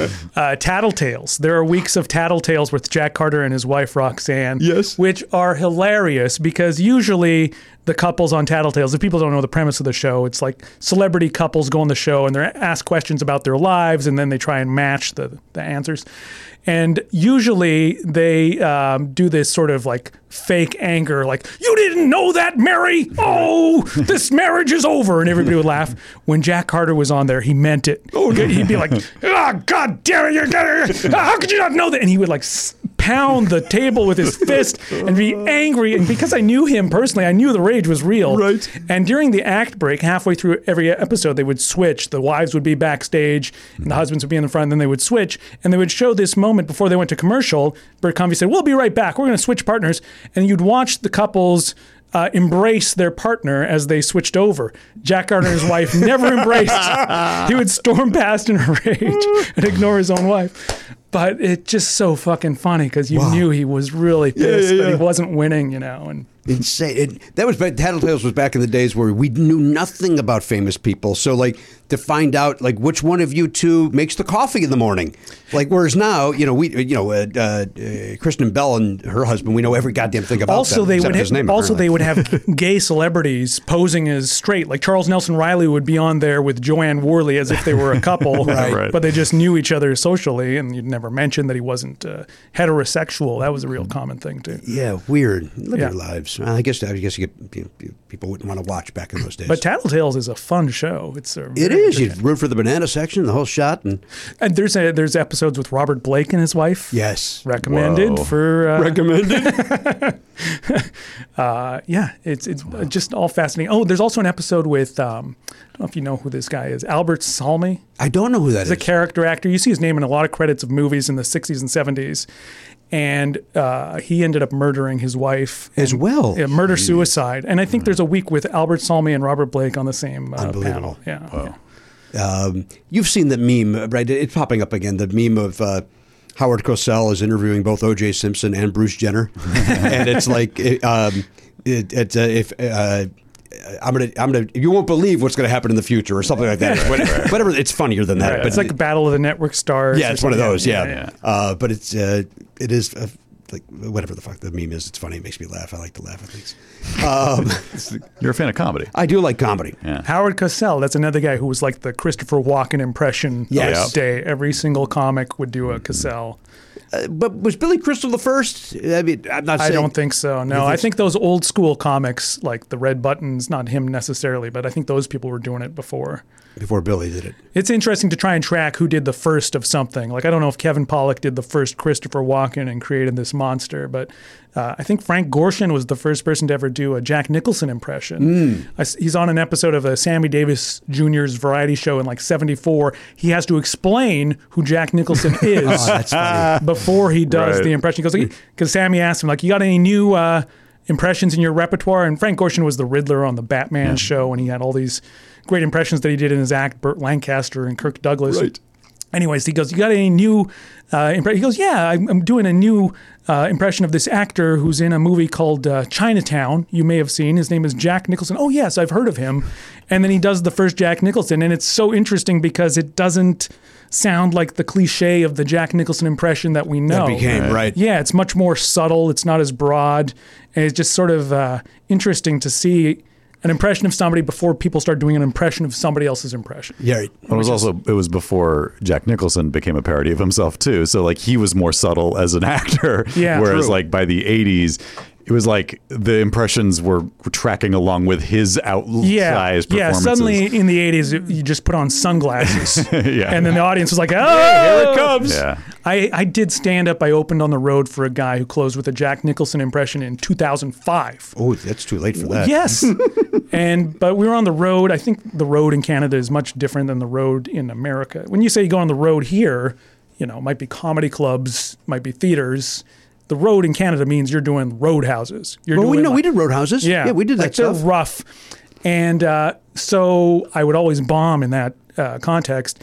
And a guy who does a Jack Nicholson impression always killed. Yeah. And I remember doing a show in Kelowna, British Columbia, at some hotel, and I died and I had to sit there at the back and wait till the end of the show to get paid. So you're sitting through this guy, and he's destroying, and I have just died, and it's terrible. And he closes with the Jack Nicholson impression. He puts on this puts on the sunglasses, turns his back to the audience, puts on the sunglasses, comes out, everybody applauds. And this guy who was sitting in front of me at the back turns around, looks at me, and goes, "He's good." Oh. And I was like, "Fuck." so painful, so painful. I remember that guy too had a tantrum when we checked into the hotel. I forgot we had to drive down there together in Vancouver, from Vancouver, and uh, uh, he threw a tantrum because they. I mean, I don't blame him. I didn't want to be in the same room with him, but he they booked us in the same hotel room. no, thank you. And he had this tantrum, which in a way I was grateful for the tantrum because I didn't want to be in a room with him. But man, he was vicious. He started screaming at this poor desk girl, like, "I don't ever stay with anybody. in a- You better change." Like just fucking absolutely tore this person apart. But that was his temperament. And our drive back, it was sort of that as well. It's like Is that guy still working? Do we know? Uh, his name. I don't know if I should say his name. He was never famous. no, he was you're, like you're taking Jack Carter fucking down. Why does this guy get a free pass? His name was Nelson Giles. He was a disc jockey uh, by day and a road comic by night. He only did the road. He was one of those dudes. He could not kill in a city. Right. He could only kill on the road. And he did it all the time. I think somebody even made a really sad documentary about road comedy in Canada, and he was one of the dudes profiled. It's one of the saddest documentaries because him and the other two people they they profile they have these great ambitions of becoming big stars and then you just see these sad moments of them sitting in a hotel in their underwear like staring into space Right. playing Taber Alberta some terrible farm town up north you know and it's like a, just devastating Yeah, Jesus. It. Um, uh, we used to laugh in Chicago because the, the big thing with the Nicholson impression too is the guys would always pull their hair back Yeah. to get Yeah. that widow's peak. Uh, there was a bald comedian in Chicago who would still pull the. It's like, do you not understand? They're pulling the, that. They're doing that. That's not something Nicholson does. Like that's how bad his impression was. Right. Is that he didn't know who like why. Yeah, he's just impersonating the other Yeah. impersonations. yeah Um, You're talking about a chicken salad sandwich they've never seen five easy pieces yeah they. Uh, Remember that? Uh, the I love that Dennis Miller joke about he used Oh, to do yes. a bit about uh, talking about hacky impressions of, of Jack Nicholson. He said and they always put him in the most inane situations. Like, can you imagine Jack Nicholson working in the produce section of a grocery? No, no, you I could imagine working in the produce section of a grocery store. Not the greatest living actor of our time. yeah, God. there was another comedian in Hey, Vancouver if I may, Kliph, for yeah a second, are you playing Ganipganop? What are you doing? Oh, I'm sorry. Is that making noise? Yeah. Oh, I couldn't hear it. In It, it's it's like you're moving blocks around or something. It's very uh, uh, uh, clunky. What's what's he? What are you doing? What is it? I'm just I'm I'm doing stuff with letters. Okay. What is Knipknop? Now I need to know. Isn't that. gonna? It's uh, some board game that uh, may or may not make noise. I just, um, it, it, no, I think it does. Isn't Ganipganop? You like? Just but uh, just so that we know, only you you could hear. I don't think it's in the microphone because I I was listening. Okay, for it. inf- but okay. Let's pre- let's let's assume that's uh, the case. yeah. Uh, it bothers you, and I'm not. I'm denying still the that. guy talking, having Yeah, yeah, trying to have yeah. a I'm not saying that, and just- if in the background I'm hearing. Ju- ju- ju- just in just in case the, the was- listener doesn't know what you're talking about, I'm letting them know that it's probably not in the Oh, recording. you're a little context. Yes. Thank you very much. I don't know. Sometimes the conversation needs a little bit of a beat. This didn't. This is a nice conversation. just a, something a little. Have you ever heard? Every once in a while, you hear like a, a I forget what it was. There was a podcast, and I realized like very, very quietly there was music under the entire thing. No, it was terrible, oh. but I don't know why it was happening, and I, and I actually don't know if it was intentional or not. They might have I accidentally. got, I, got. I got to point out, you guys should oil the door hinges here Oh. because I know listening to your show whenever somebody has walked in or out. That's well, I, intentional. that's, that's theater of the intentional, so you know that. So you know the door's opening. Like if it's a UPS guy or if it's somebody that uh, we had to de-oil it. pa- pa- yeah, paints a picture. what? Yeah, paints a picture. I listened to the Gary Gulman episode. I go, I know Gary's sitting there, and they haven't introduced him yet because I heard. "Eh, eh." Well, Wait, that, really? that was probably Garen coming back in from having given him the bi- big. Oh, that's what that was. Yeah, Yeah, yeah, yeah, yeah, yeah. yeah. Uh, all right, you were about to say something. I was there was a interrupted and I comic in. Vancouver. This is very common. You see it in comedy clubs where somebody tries to update their act. There was a guy who did an, a Kermit the Frog. That was another hack impression in the '80s. Did a Kermit the Frog Miss Piggy impression. What if Kermit the Frog and Miss Piggy starred in Pulp Fiction? Oh. So he wrote this routine in 1994.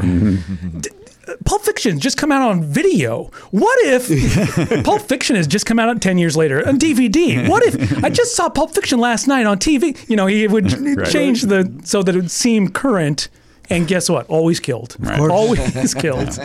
Who played who? Was uh, bring out the gimp, piggy. ah, standing I mean, that ovation. is pretty good, actually. you know what? I'm- Kliph, I'm you on got to get back in the game. Yeah. Sounds like you got the goods. that comedian was me. He's like, I gotta test the water, see if you guys like it, and then I'll admit. What uh, I, I, inter- I, I interrupted me interrupting uh, me asking the question. The, the- go back quickly to the second book, if you would. Yeah. Just tell us what that's about. Uh, I mean, you did a little about the, but why were women so? Uh, I have no idea. I don't understand uh, the demographics, why or not, because I'm writing in the same style in each book. But my first book, mostly popular with middle aged and older men, I would say like 90%.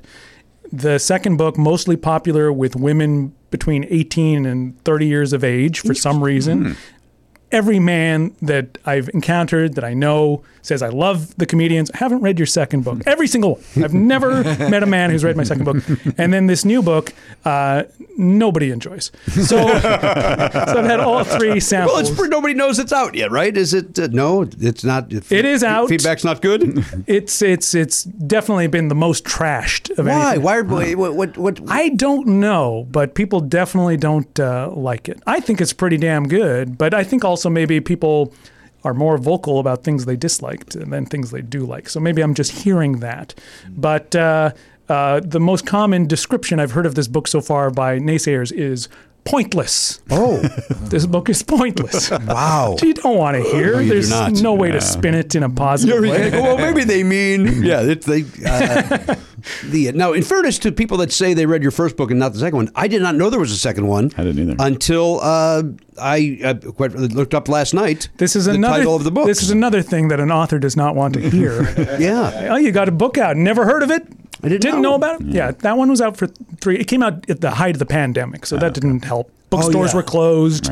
There was no promotion tour. They put me on a Zoom tour. What a fucking nightmare that is. Ah. Literary events to begin with are very unshow business. If you do an event live in a bookstore, it's the fucking employee that's introducing you. They kill the energy right away. You know, I'm like, I could introduce myself. I don't need you reading Wikipedia and mumbling away from a microphone, you know. Um, but Zoom is like that times a thousand. You know, the camera's blurry. It's pointed at somebody's knees. It was just fucking.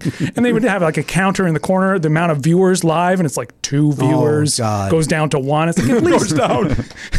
Could like take that off the screen so I don't have Yeah, to see put, a, it. put a piece of tape over that if need be. They should do that. You know, the on YouTube before the the uh, new video just says 206. Like they don't never say you have zero views. It Oh, is that says, true? Says 206 to make you feel better. Really? Yeah, Well, isn't that we true, Eliot? I, I don't I don't pay attention. I don't know. well, wait a minute. I That's, feel your, like I that's your see- world. You seem to know all that Well, stuff. but that that one piece of the one little detail I have not. I uh, feel like I see that number all the time. Like, well, all these videos certainly can't have 206 views. Like, that's a weird It does seem number. like a really weird bizarre. thing. Yeah. Never heard of that.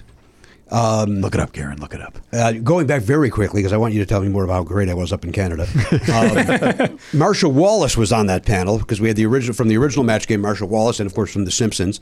Uh, and I will not reveal who this is, but this is fun. There was uh, on the panel, and they, we kind of mixed and matched uh, the two nights. Uh, Marcia Wallace did not get along with one of the panelists and called me in a hotel room, wondering what to do about it. Oh wow. And uh, you I, have to reveal who it is. I cannot. Yes, you can. I cannot. The You air. must. I cannot. I will tell you off the air. I cannot uh, uh, tell you that is to, to the, the late great Marcia Wallace. Yeah. uh, did not like this person, and this person uh, was uh, uh, potentially rude to Marcia, and she uh, did not like it. Hmm. I tried to tried to reconcile or, or put two people together who hated each other, two old comics that I had interviewed. One was Peter Marshall, host of Hollywood Squares, and the person that he had a falling out with was Dick Gautier. Oh, he had a problem with Dick. Gautier. Dick Gautier? Yeah, I didn't know he had. I, that, why would uh, I, I, I? We used to see Dick all the time playing tennis. Why? Is, I, why yeah, he played Hymie the Robot on Get Smart Yeah. and mm-hmm. was a character actor, and he was a regular on Tattletales as well. He and Peter Marshall were writing partners at one point. They wrote a couple screenplays together, low budget movies, including one called Mary Jane, which is like an updated Reefer Madness from the late 60s.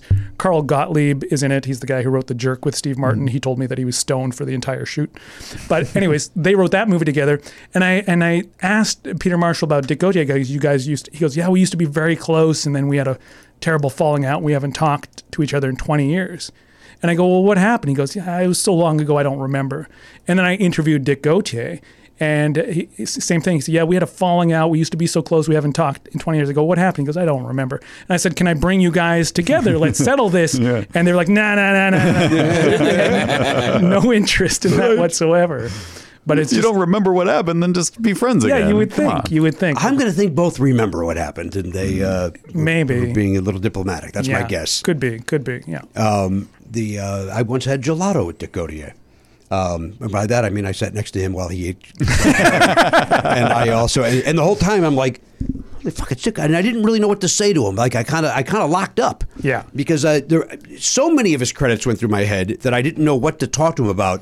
Um, so I probably just went good, good gelato, huh? and then, but I will tell you this: he was doing shtick with the people behind the counter, and um, it came off as old dude who once had a career doing shtick. Yeah. It did not. Uh, Didn't fly. it, it, I, I got a little knot in my stomach on his behalf because it's like I loved him growing up. He, you know, he also played uh, Conrad Birdie, Bye Bye Birdie. Yeah, on- yeah. on Broadway. And- it, it reminds me of an unrelated anecdote. I interview or I tried to interview Mort Sahl once. Okay. And somebody had given me his cell phone number. He's an old man with a cell phone. Yes. So already there's a problem. right. So I call him and he goes, "Oh yeah, just uh, uh just email my assistant. We'll we'll try set something up for you." I was like, "Okay, great." And then he didn't hang up his cell phone properly. So I'm still on the line with Mort Sahl, but his phone's like in his pocket and I can hear everything he's saying. So it's maybe unethical, but I eavesdropped on Mort Sahl's day. Oh, no. and he was he was ordering something somewhere. I, he was like in a bagel shop. He goes, "Yeah, I'll get the uh, poppy seed and the uh, everything bagel." And then I can hear him bantering with the employee. You watched the Tonys last night?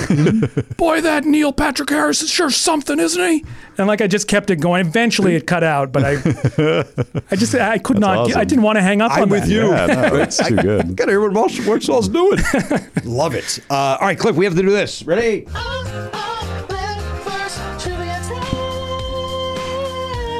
All right, for those that are new to our show, or Kliph, uh, uh, hang on. Mm, Garen sucks. Uh, Kliph, my, my son Oliver writes the uh, trivia question for us each week. Uh, it is like Final Jeopardy. I'm going to give you the subject matter. You uh, write down your bet, and then I'll give you the question. All right? Yep. Here we go. Everybody ready? You done? You, you put down your project? You put down your uh, scrapbooking or whatever you're doing over there? That was apparently that was also that he could put parentheses around Mister in his sign. all of that happened for that. Like, I'm assuming that's the case. Why is that in parentheses now? Because because I'm not a fan of Mister. Correct. Thank you very much. All right, here's your question. You ready? All right, here's your subject Yeah. matter. I apologize. Publication history. We got a guy that's been publicized. Oh wow! Boy. Publication history God damn. Wait, did your son come up with the category as well? comes up with everything. I don't see any of it until I read it. Your right now. boy came up with the category publication history. That's correct. Good lord. Okay. Yeah, that's crazy, right? Um, okay, I got to pick a number here. Publication history. Uh, Jesus. Uh, publication history. All right, Garen, are you in? Yep. All right, are you in? Hmm, sandbag. are you in? Yeah. All right, Matt. I'm in. Is in Kliph? You in? Yeah. All right. Here's your question. I'll read the question. We'll take a break. Uh, here's your question. Every year, Time Magazine names a Person of the Year. The very per- the very first Person of the Year was this famous flyer in 1927. Oh. Wow. It seems. I don't know much about dates, so I, I, I have two choices in my head. Um, all right, uh, let's take a break. All right. Yeah, write it down, uh, if you would, Kliph, and then I, I will uh, ask you for that uh, answer uh, in due time. Uh, let's take a break. When we come back, we'll get more of these great stories uh, from Kliph, and I'll do my best to interrupt them more. Uh, right after this. Hey gang, Matt here with some dates for you. Kliph Nesteroff is on social media at Classic Showbiz, and he's also got a new book. This is it. If you're looking at the video, this is the book. It's called Outrageous: A History of Showbiz and the Culture Wars. Uh, check it out wherever you get books. Um, and uh, yeah, he also wrote the Comedians, great book on the history of stand-up. Uh, so check all of his stuff out uh, wherever you can find it. Jimmy Pardo and myself will be at Sketchfest this coming weekend on the uh, 28th of January at 3 p.m. We're at the Gateway Theater with Janet Varney as our special guest. Uh, this is going to be super fun. sfsketchfest.com for tickets to that. And then Jimmy's hosting Pop Cultured at the UCB Theater on February 10th. Don't think we have a lineup yet, but uh, get your tickets now. It's going to be great. They're always great. So uh, go to ucbtheater.com for tickets to that and enjoy. Uh, listen, this is you. You know this. Uh, Belknap and and Hochberg and myself. We love the Factor meals. In fact, Garen Cockrell's gotten on board with the Factor recently. Yeah, he's into it. I Wait. mean, who wouldn't like it? Once you try it, you go, "Hey, this is good stuff." Once you factor, you can't go back there. Yeah, it's like that old Yo Gabba Gabba song. Try it, you'll like it. I never was on board with Yo Gabba Gabba. And nothing has changed as I've gotten older. Yeah, In the, in I the imagine- 16 years since I've watched it, I've not gotten on board. I imagine it do- doesn't age well. It was very of the moment and very. I think it was very of the pre-me, mo- mo- like I think it was hipster even prior to me. Wh- What? Like before I had a kid, it, it, Oh, yeah, it, it was prior to Oliver's where I don't. I don't know if it's even still around. I hope not. We don't have time to talk about it. What's No, going on? With We're here to talk about Factor. Yeah. Although you know what, pop a Factor into the microwave. Two minutes later, this baby's ready. Uh, you sit down. Watch some Yo Gabba Gabba. Enjoy your factor. Yeah. Right? Get in there. Get the Wiggles out. That's somebody else, right? No, that, No, no, that's get your sillies out. Get your sillies out. Yeah. Wiggles are another kid's thing. Yeah. And those guys, I got no, I got no truck with those guys. Good. Uh, they've got over 35 different meals, more than 60 add-ons to choose from every week. Various different, you know, look, if you want chicken, they got chicken. You want a beef thing, they got beef thing. You want to bump up to a to a gourmet meal, they got filet mignon. They've got uh, they, they had lobster the other day. Mm. Oh, my God. They got all this all sorts of things over realize there. They got delicious things over there. Head to factormeals.com slash pardo50. Use code pardo50 to get 50% off your first box plus 20% off your next month.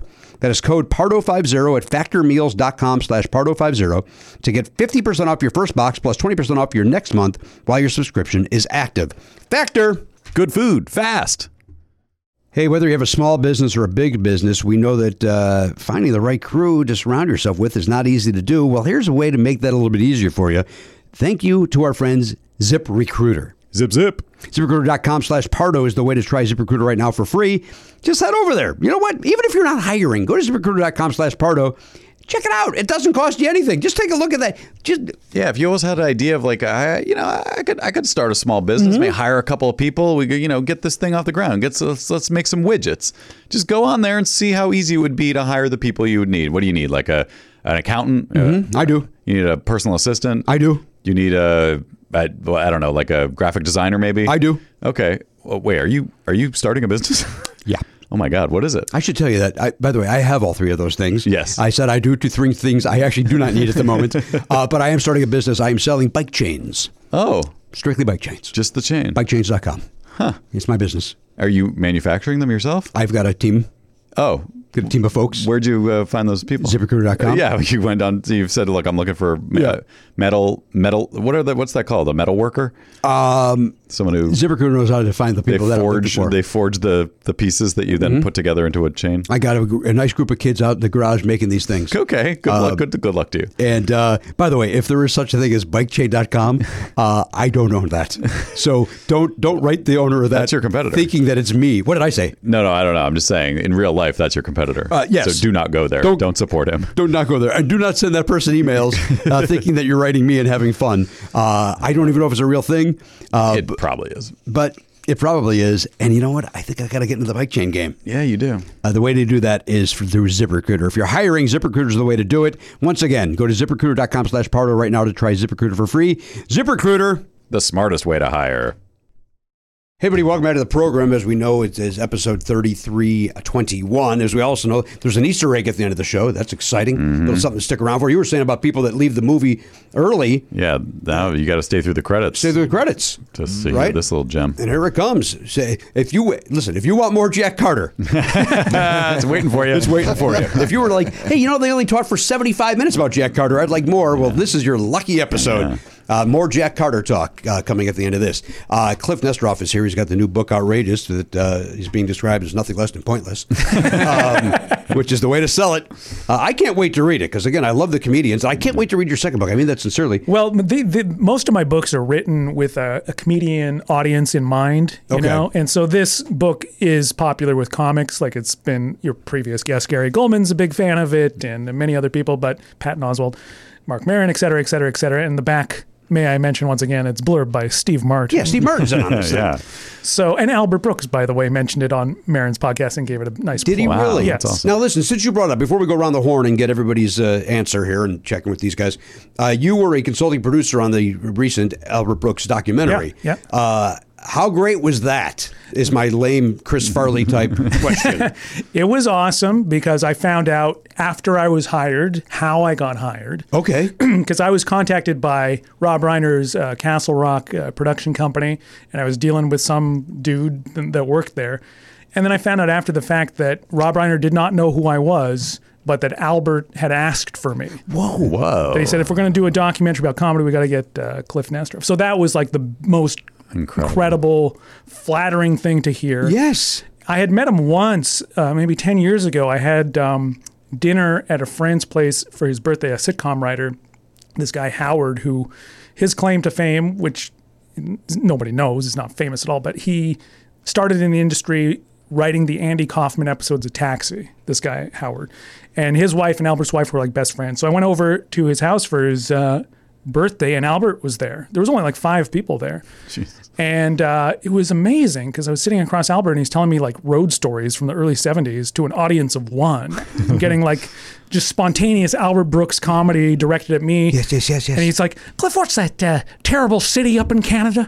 I go, I don't know. He goes, No, no, there's one city. It's horrible. I go, uh, Calgary? He goes, Yes, Calgary. I opened for Richie Havens there. What a nightmare. What a terrible city. Everybody's a cowboy, right? yeah. So he's doing shtick to me. That was 10 years earlier. Oh my gosh. And then I guess he continued to read my stuff or something. But yeah, so he requested that I be part of the thing. and- Unbelievable. And, it opened a lot of doors um, because we were looking for archival footage of Albert's stand up act from the early 70s. And a lot of the owners of like old talk shows and stuff are like major corporations. They either don't know that they own these things or they don't want, don't let anybody see it. Even just uh, researching a book, they'll say no. But with Rob Reiner's name and Albert Brooks's name at my disposal, they open up the archive. So Sony, and most of this didn't end up in the documentary, but I got to watch Albert Brooks doing uh, comedy on the Johnny Cash show in 1970. You know, Albert's stand-up back, he always deconstructed show business. Right. So he would make fun of a ventriloquist, he'd make fun of a mime. On the on the Johnny Cash show, he uh, was doing a parody of like the Amazing Kreskin. So he's playing like a psychic. He goes, "Okay, we're going to do something a little fun." He goes out into the audience. He goes, "Now, now, just to be clear, sir, have I ever met you before?" No, I've never met you before in my life, ma'am. Have I ever met you before? And then that was it. That's it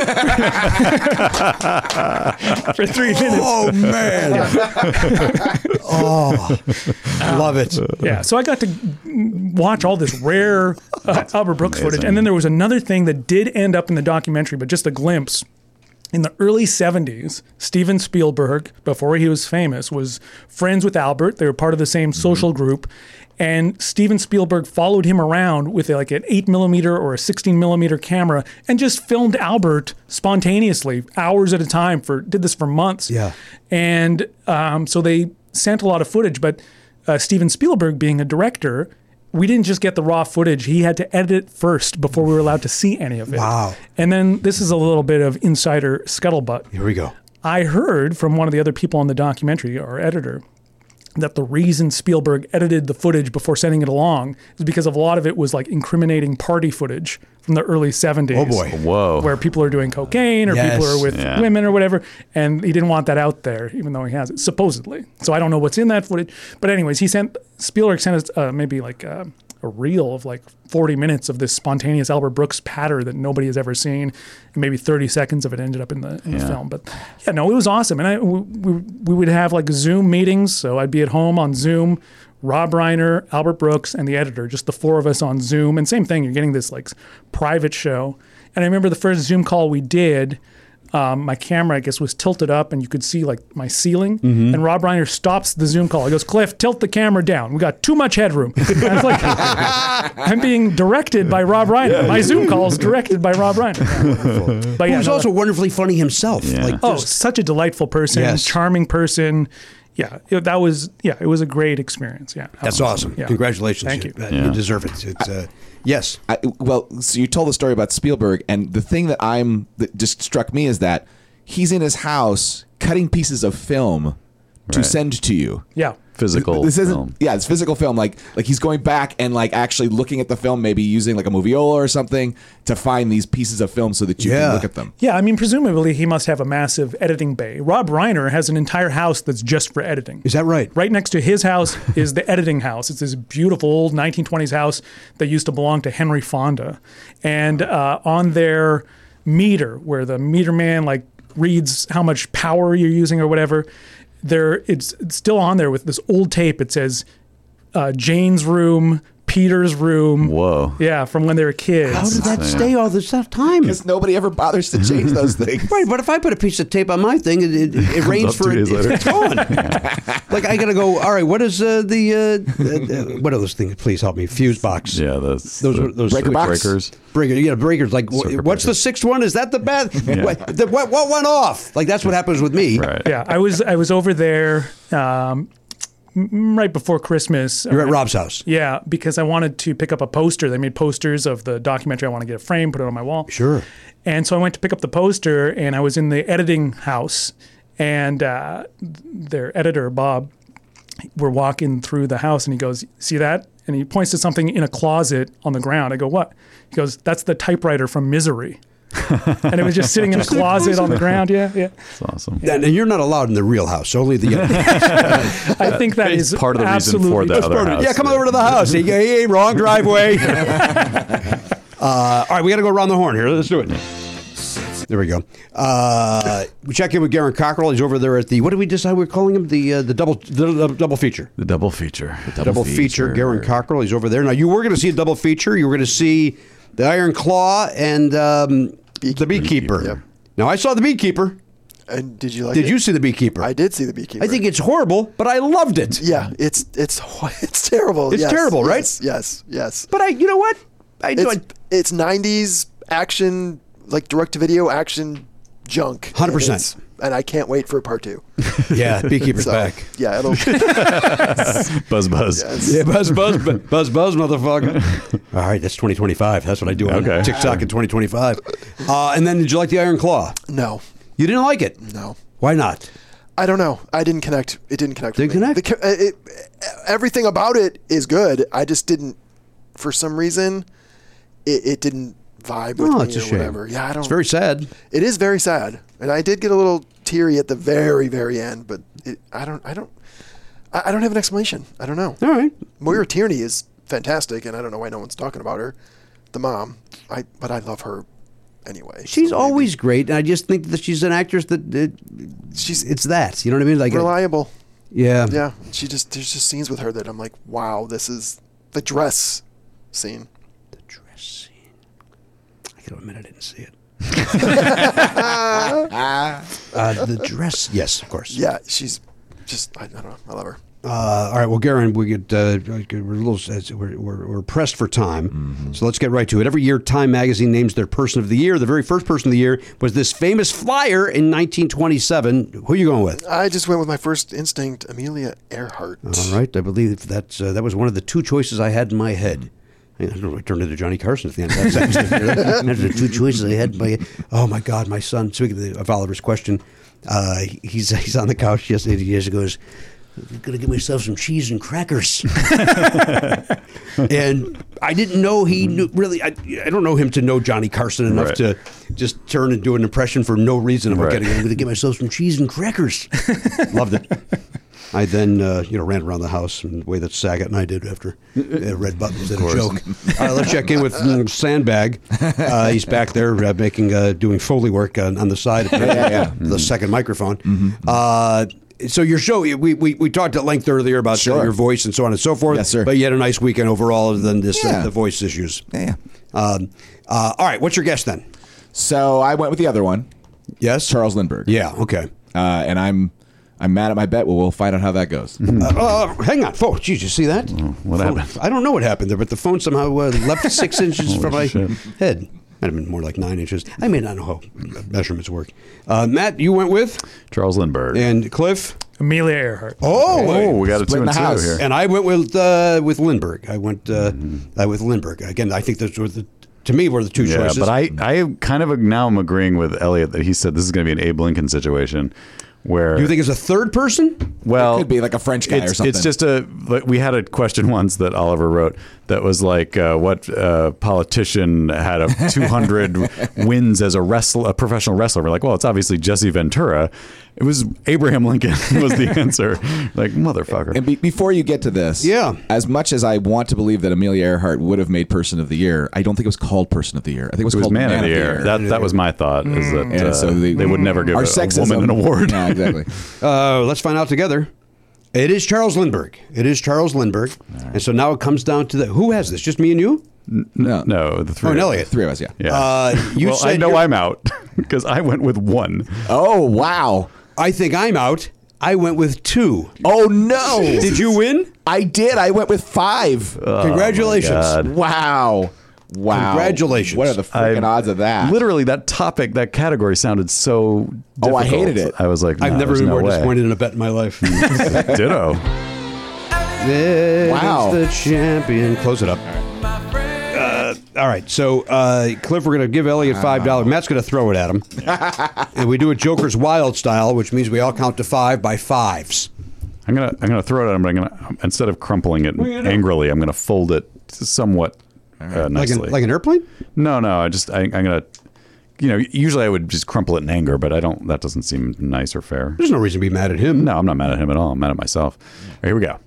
And And five. Oh, no. Garen, get That the means- rebound. that means you don't get it. I hate when you play that game. It's near your uh, your uh, right foot. I think they made a ring out of it. Yeah. What, what, what just fell? Was it your pen? All right, Kliph Nesteroff is here. I do like it. The though. remaining Glad you moments we have put a ring on it.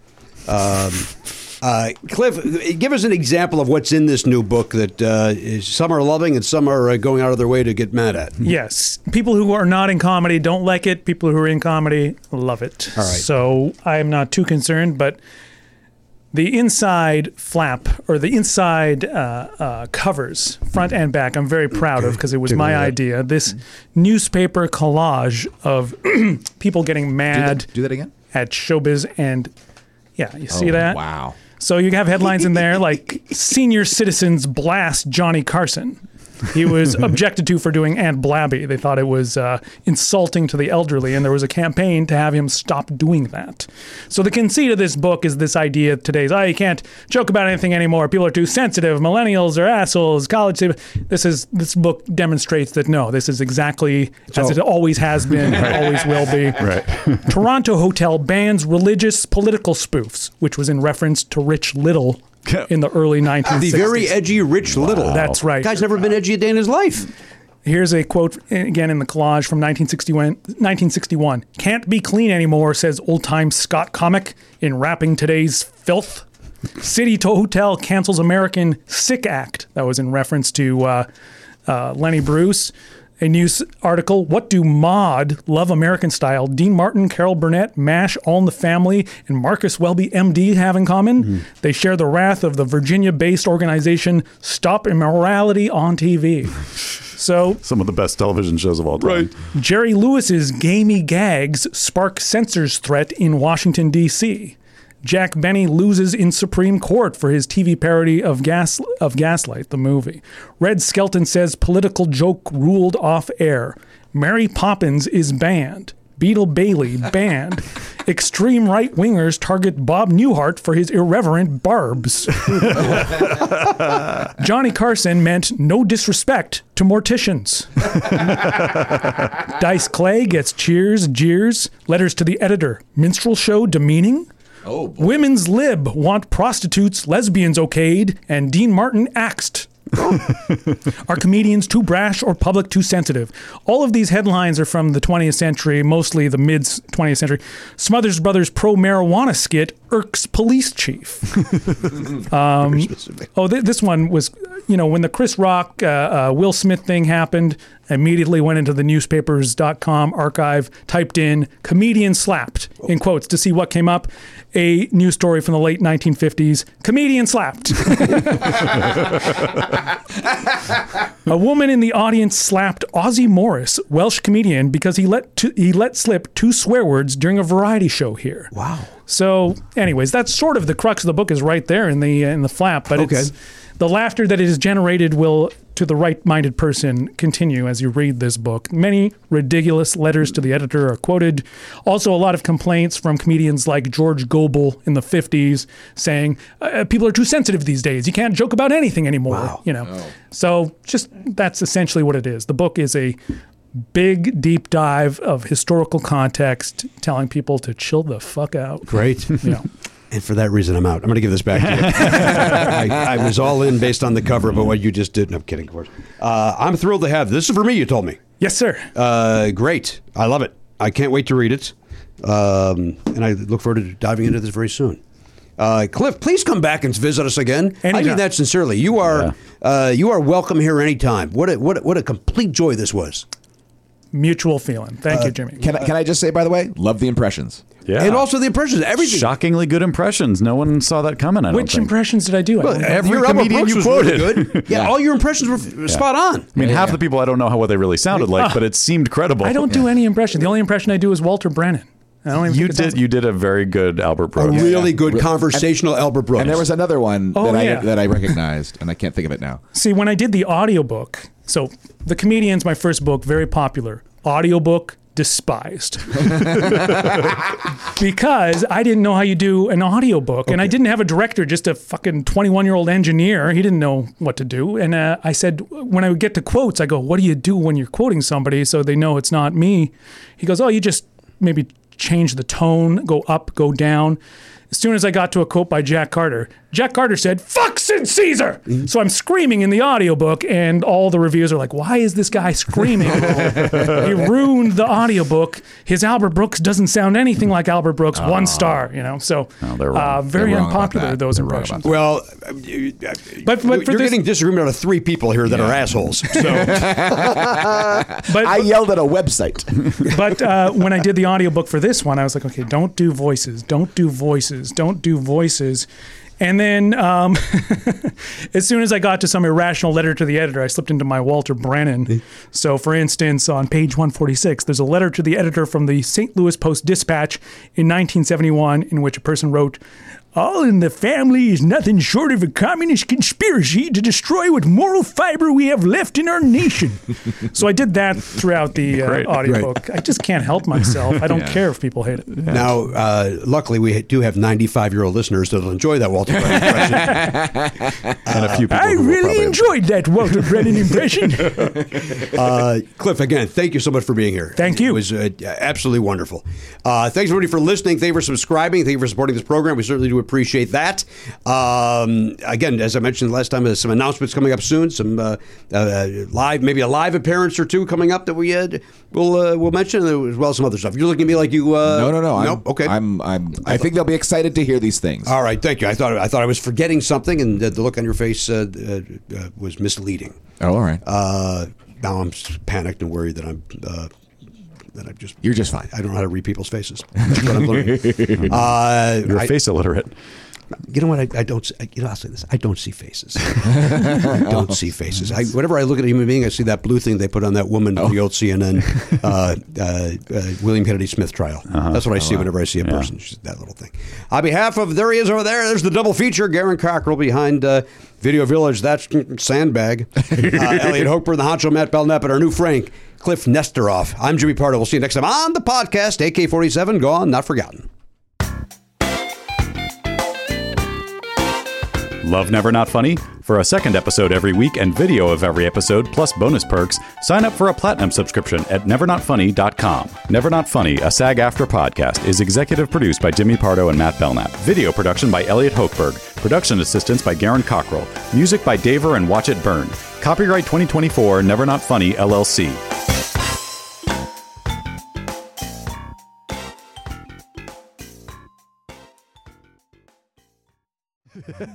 We're starting. Oh, Kliph, let me, uh, just for a sound check, what did you have for breakfast? If you do indeed eat breakfast. Who cares? But uh, Columbo, I think the Columbo impression is mostly uh, in the eyes, right? If you can do Right. that half cross eye thing, Or- that's a Columbo impression. Or in the eye, I think. Yeah. Yeah. yeah. And Klugman, Jack Carter, the old comedian who's long since died, was in an episode of The Odd Couple. and he told me that they used to call Jack Klugman a shoulder actor. And I said, "What's a shoulder actor?" He goes, "Like Sam Levene, Jack Klugman. They just do this every scene. They do this shoulder actor." He includes Sam Levene. Uh, not the young Sam Levine. There's an old actor okay. from Broadway in the 40s named uh, Samuel. Levine. Because yeah. the young Samuel Levine might also be a shoulder actor. now that you mentioned it, I never thought about it, but Yeah. it felt right. But it was uh, like a phrase that among actors they would make fun of people as shoulder actors. That's great. I heard the phrase once about Bonnie Franklin that she was a balance actress.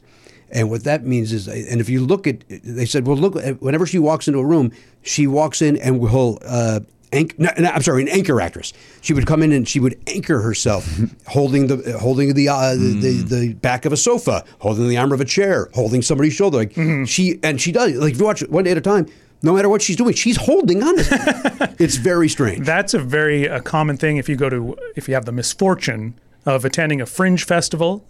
Almost everybody who does like a monologue, they're sitting in a chair, and halfway through they stand up and go behind the chair. And yeah, yeah, yeah. very, very true. I know this isn't about me, but uh, Andrew once yelled at me. He said, "Squinting is not acting." Oh, Wow. Andrew gets it. uh, he's right. Tell it to right. Clint Eastwood. Yeah, exactly. That's true. Um, all right, let's do it. I'm rolling. You Let's rolling, this in Eliot? the I am also rolling. You've got the checks you wanted. Uh, let me just double check. I said that, but make sure it's true. Yes, it is. I'll tell you this very quickly, Kliph. Uh, before we start, uh, I was on the Budd Friedman uh, roast. Tom Arnold used to do a celebrity roast every year to raise char- money for charity, and um, we were they were honoring Budd Friedman that year, and I was asked to be on the dais because I was hosting the game show that Budd was producing, and uh, and I'm one of the people, you know, I'm one of the five that Budd is proud that he discovered, and so I was up there, and um, the two big heroes every year apparently were, um, oh, the Vinnie Favorito and Dom Irrera. They were always the heroes, and they were always the two that would go last. Well, this year Red Skelton was going last. Red Buttons rather was going last because Budd wanted him to go last, and um, I went first, and I had never done one of these before, so I'm the new guy, and. Uh, my friend Mike Schmidt wrote me great jokes. Danielle, my beautiful wife, they wrote me great jokes. And I am not usually a good joke reader, but I read these jokes brilliantly and I was hysterical. And some of my jokes, uh, as a roast is, are at the expense of the people on the dais. Like it's a fucking roast. We've all done it, and uh, we've all seen them rather. And so I, I make fun of Dom Irrera and Vinnie Favorito for being Italian or whatever. Blah blah blah blah blah blah blah blah. I, I make fun of Bob Saget, call him a dullard, and you know whatever the fuck I'm doing. And everybody enjoys it with the exception of Dom and Vinnie, who are visibly furious. Oh, boy. Like furious and pouting and annoying. And then so when Vinnie gets up, Vinnie's like goes down the dais. Bob Saget, here's my two jokes, two jokes, two jokes, two jokes. And Jimmy Pardo, all I could say to you on behalf of Dom Irrera and myself, go fuck yourself. that was the line. Oh. And like, oh, and I laugh because I'm on a dais in front of a human uh, people. Like, but I know he's not kidding, but I pretend. And then Dom does a bunch of jokes telling me to go fuck myself, basically. and I'm in my head going, what the fuck is the problem? Like, what, two fucking, what are you, children? And so Andy Kindler was there, and and Andy, Andy comes up to me immediately, and it's like, Jesus Christ, those guys fucking act like idiots, like children, right? He goes, I'm gonna I'm gonna talk to Dom. So he goes to talk to Dom, and he comes over and goes, Yeah, Dom's pissed. He's really mad. They're more mad that uh, that uh, you killed, you killed, and that infuriated them because they're usually the heroes, and you killed. Uh, to open it, I go, well, somebody's got to go first, you know, and and and uh, so Dom, who then did not talk to me for years, and I'm not kidding, did not talk to me for years, and I would run. There's a point to this story, by the way, and I would run into him at Montreal, and I would go, "Hey, Dom." Hmm. And he would just walk away. Like it would be that lame. I tried to talk to him one time where I said, uh, Dom, I, I, my friend Andy tells me that you're upset about the roast. Nobody's upset. It's a roast. Maybe you don't have a sense of humor. No, no, no. I clearly am the one that did. So anyway, the whole point, reason I bring it up is in the audience are Jan Murray, Norm Crosby, Jack Carter, and some other uh, guy from that era, and I, I forget who it was. And those four guys made a beeline to me afterwards to motherfuck those two guys back down. You know what was right? Jack Carter more than anybody. Fuck those guys. Those fucking guys can't, can't take a fucking joke. And I, and I was trying to be diplomatic. Go, well, you know what? It's a roast. That's no roast. They didn't fucking like that you were funny, and they fucking attacked you. And and then Norm Crosby goes, "What are you doing? You're talking to him about those two fucking assholes?" and it was to me like these these four guys who, whether you think Jack Carter's funny or not, Yeah. like those were four heroes of mine from Yeah, that yeah, from that generation Old school. who are on my Jan Murray, who was never funny a day in his fucking life, is on my side. Yeah. And it was like, you know, I so I left with some pride. Yeah. Going, you know what? That's all I give a shit about. Yeah. Those four guys, like you two fucking goombas, and I'm Italian. I said, Yeah. you go fuck yourselves. And so that was the long, my long-winded story to say, here's my Jack Carter story. Yeah, yeah, yeah. That's it. Well, first time I met Jack Carter in person. By I the way, we're still not on the air. Oh. go ahead. when when I interviewed Jack Carter over the phone, he invited me to his house. At the time, I was living in Vancouver. So when I came down to LA for the first time, I went over to his house, and he's walking me through his hallway to his den. And by the way, his den had two different oil painting portraits of him on opposing walls. One of, this is not on the air. one of him on in the 70s with like a butterfly collar, and then another one that was more modern with like a cape over his shoulder. But anyways, uh, we're walking through the hall. He has all these framed photos of his career, and there's him and Norm Crosby at the Kentucky Derby, him and Norm Crosby uh, water skiing, him and Norm Cro- Crosby in Las Vegas. And I go, uh, so you're really close friends with uh, Norm Crosby? He goes, fuck Norm Crosby. I go, what? He looks like you guys are best friends. He goes, he wouldn't let me speak at Bob Hope's funeral. He got up, he did my act. Fuck Norm Crosby. Like he just had this blood feud with him. Wow. But he still had this gallery. Gallery. That's hysterical. Love it. Awesome. Oh, I wish we would have included all that.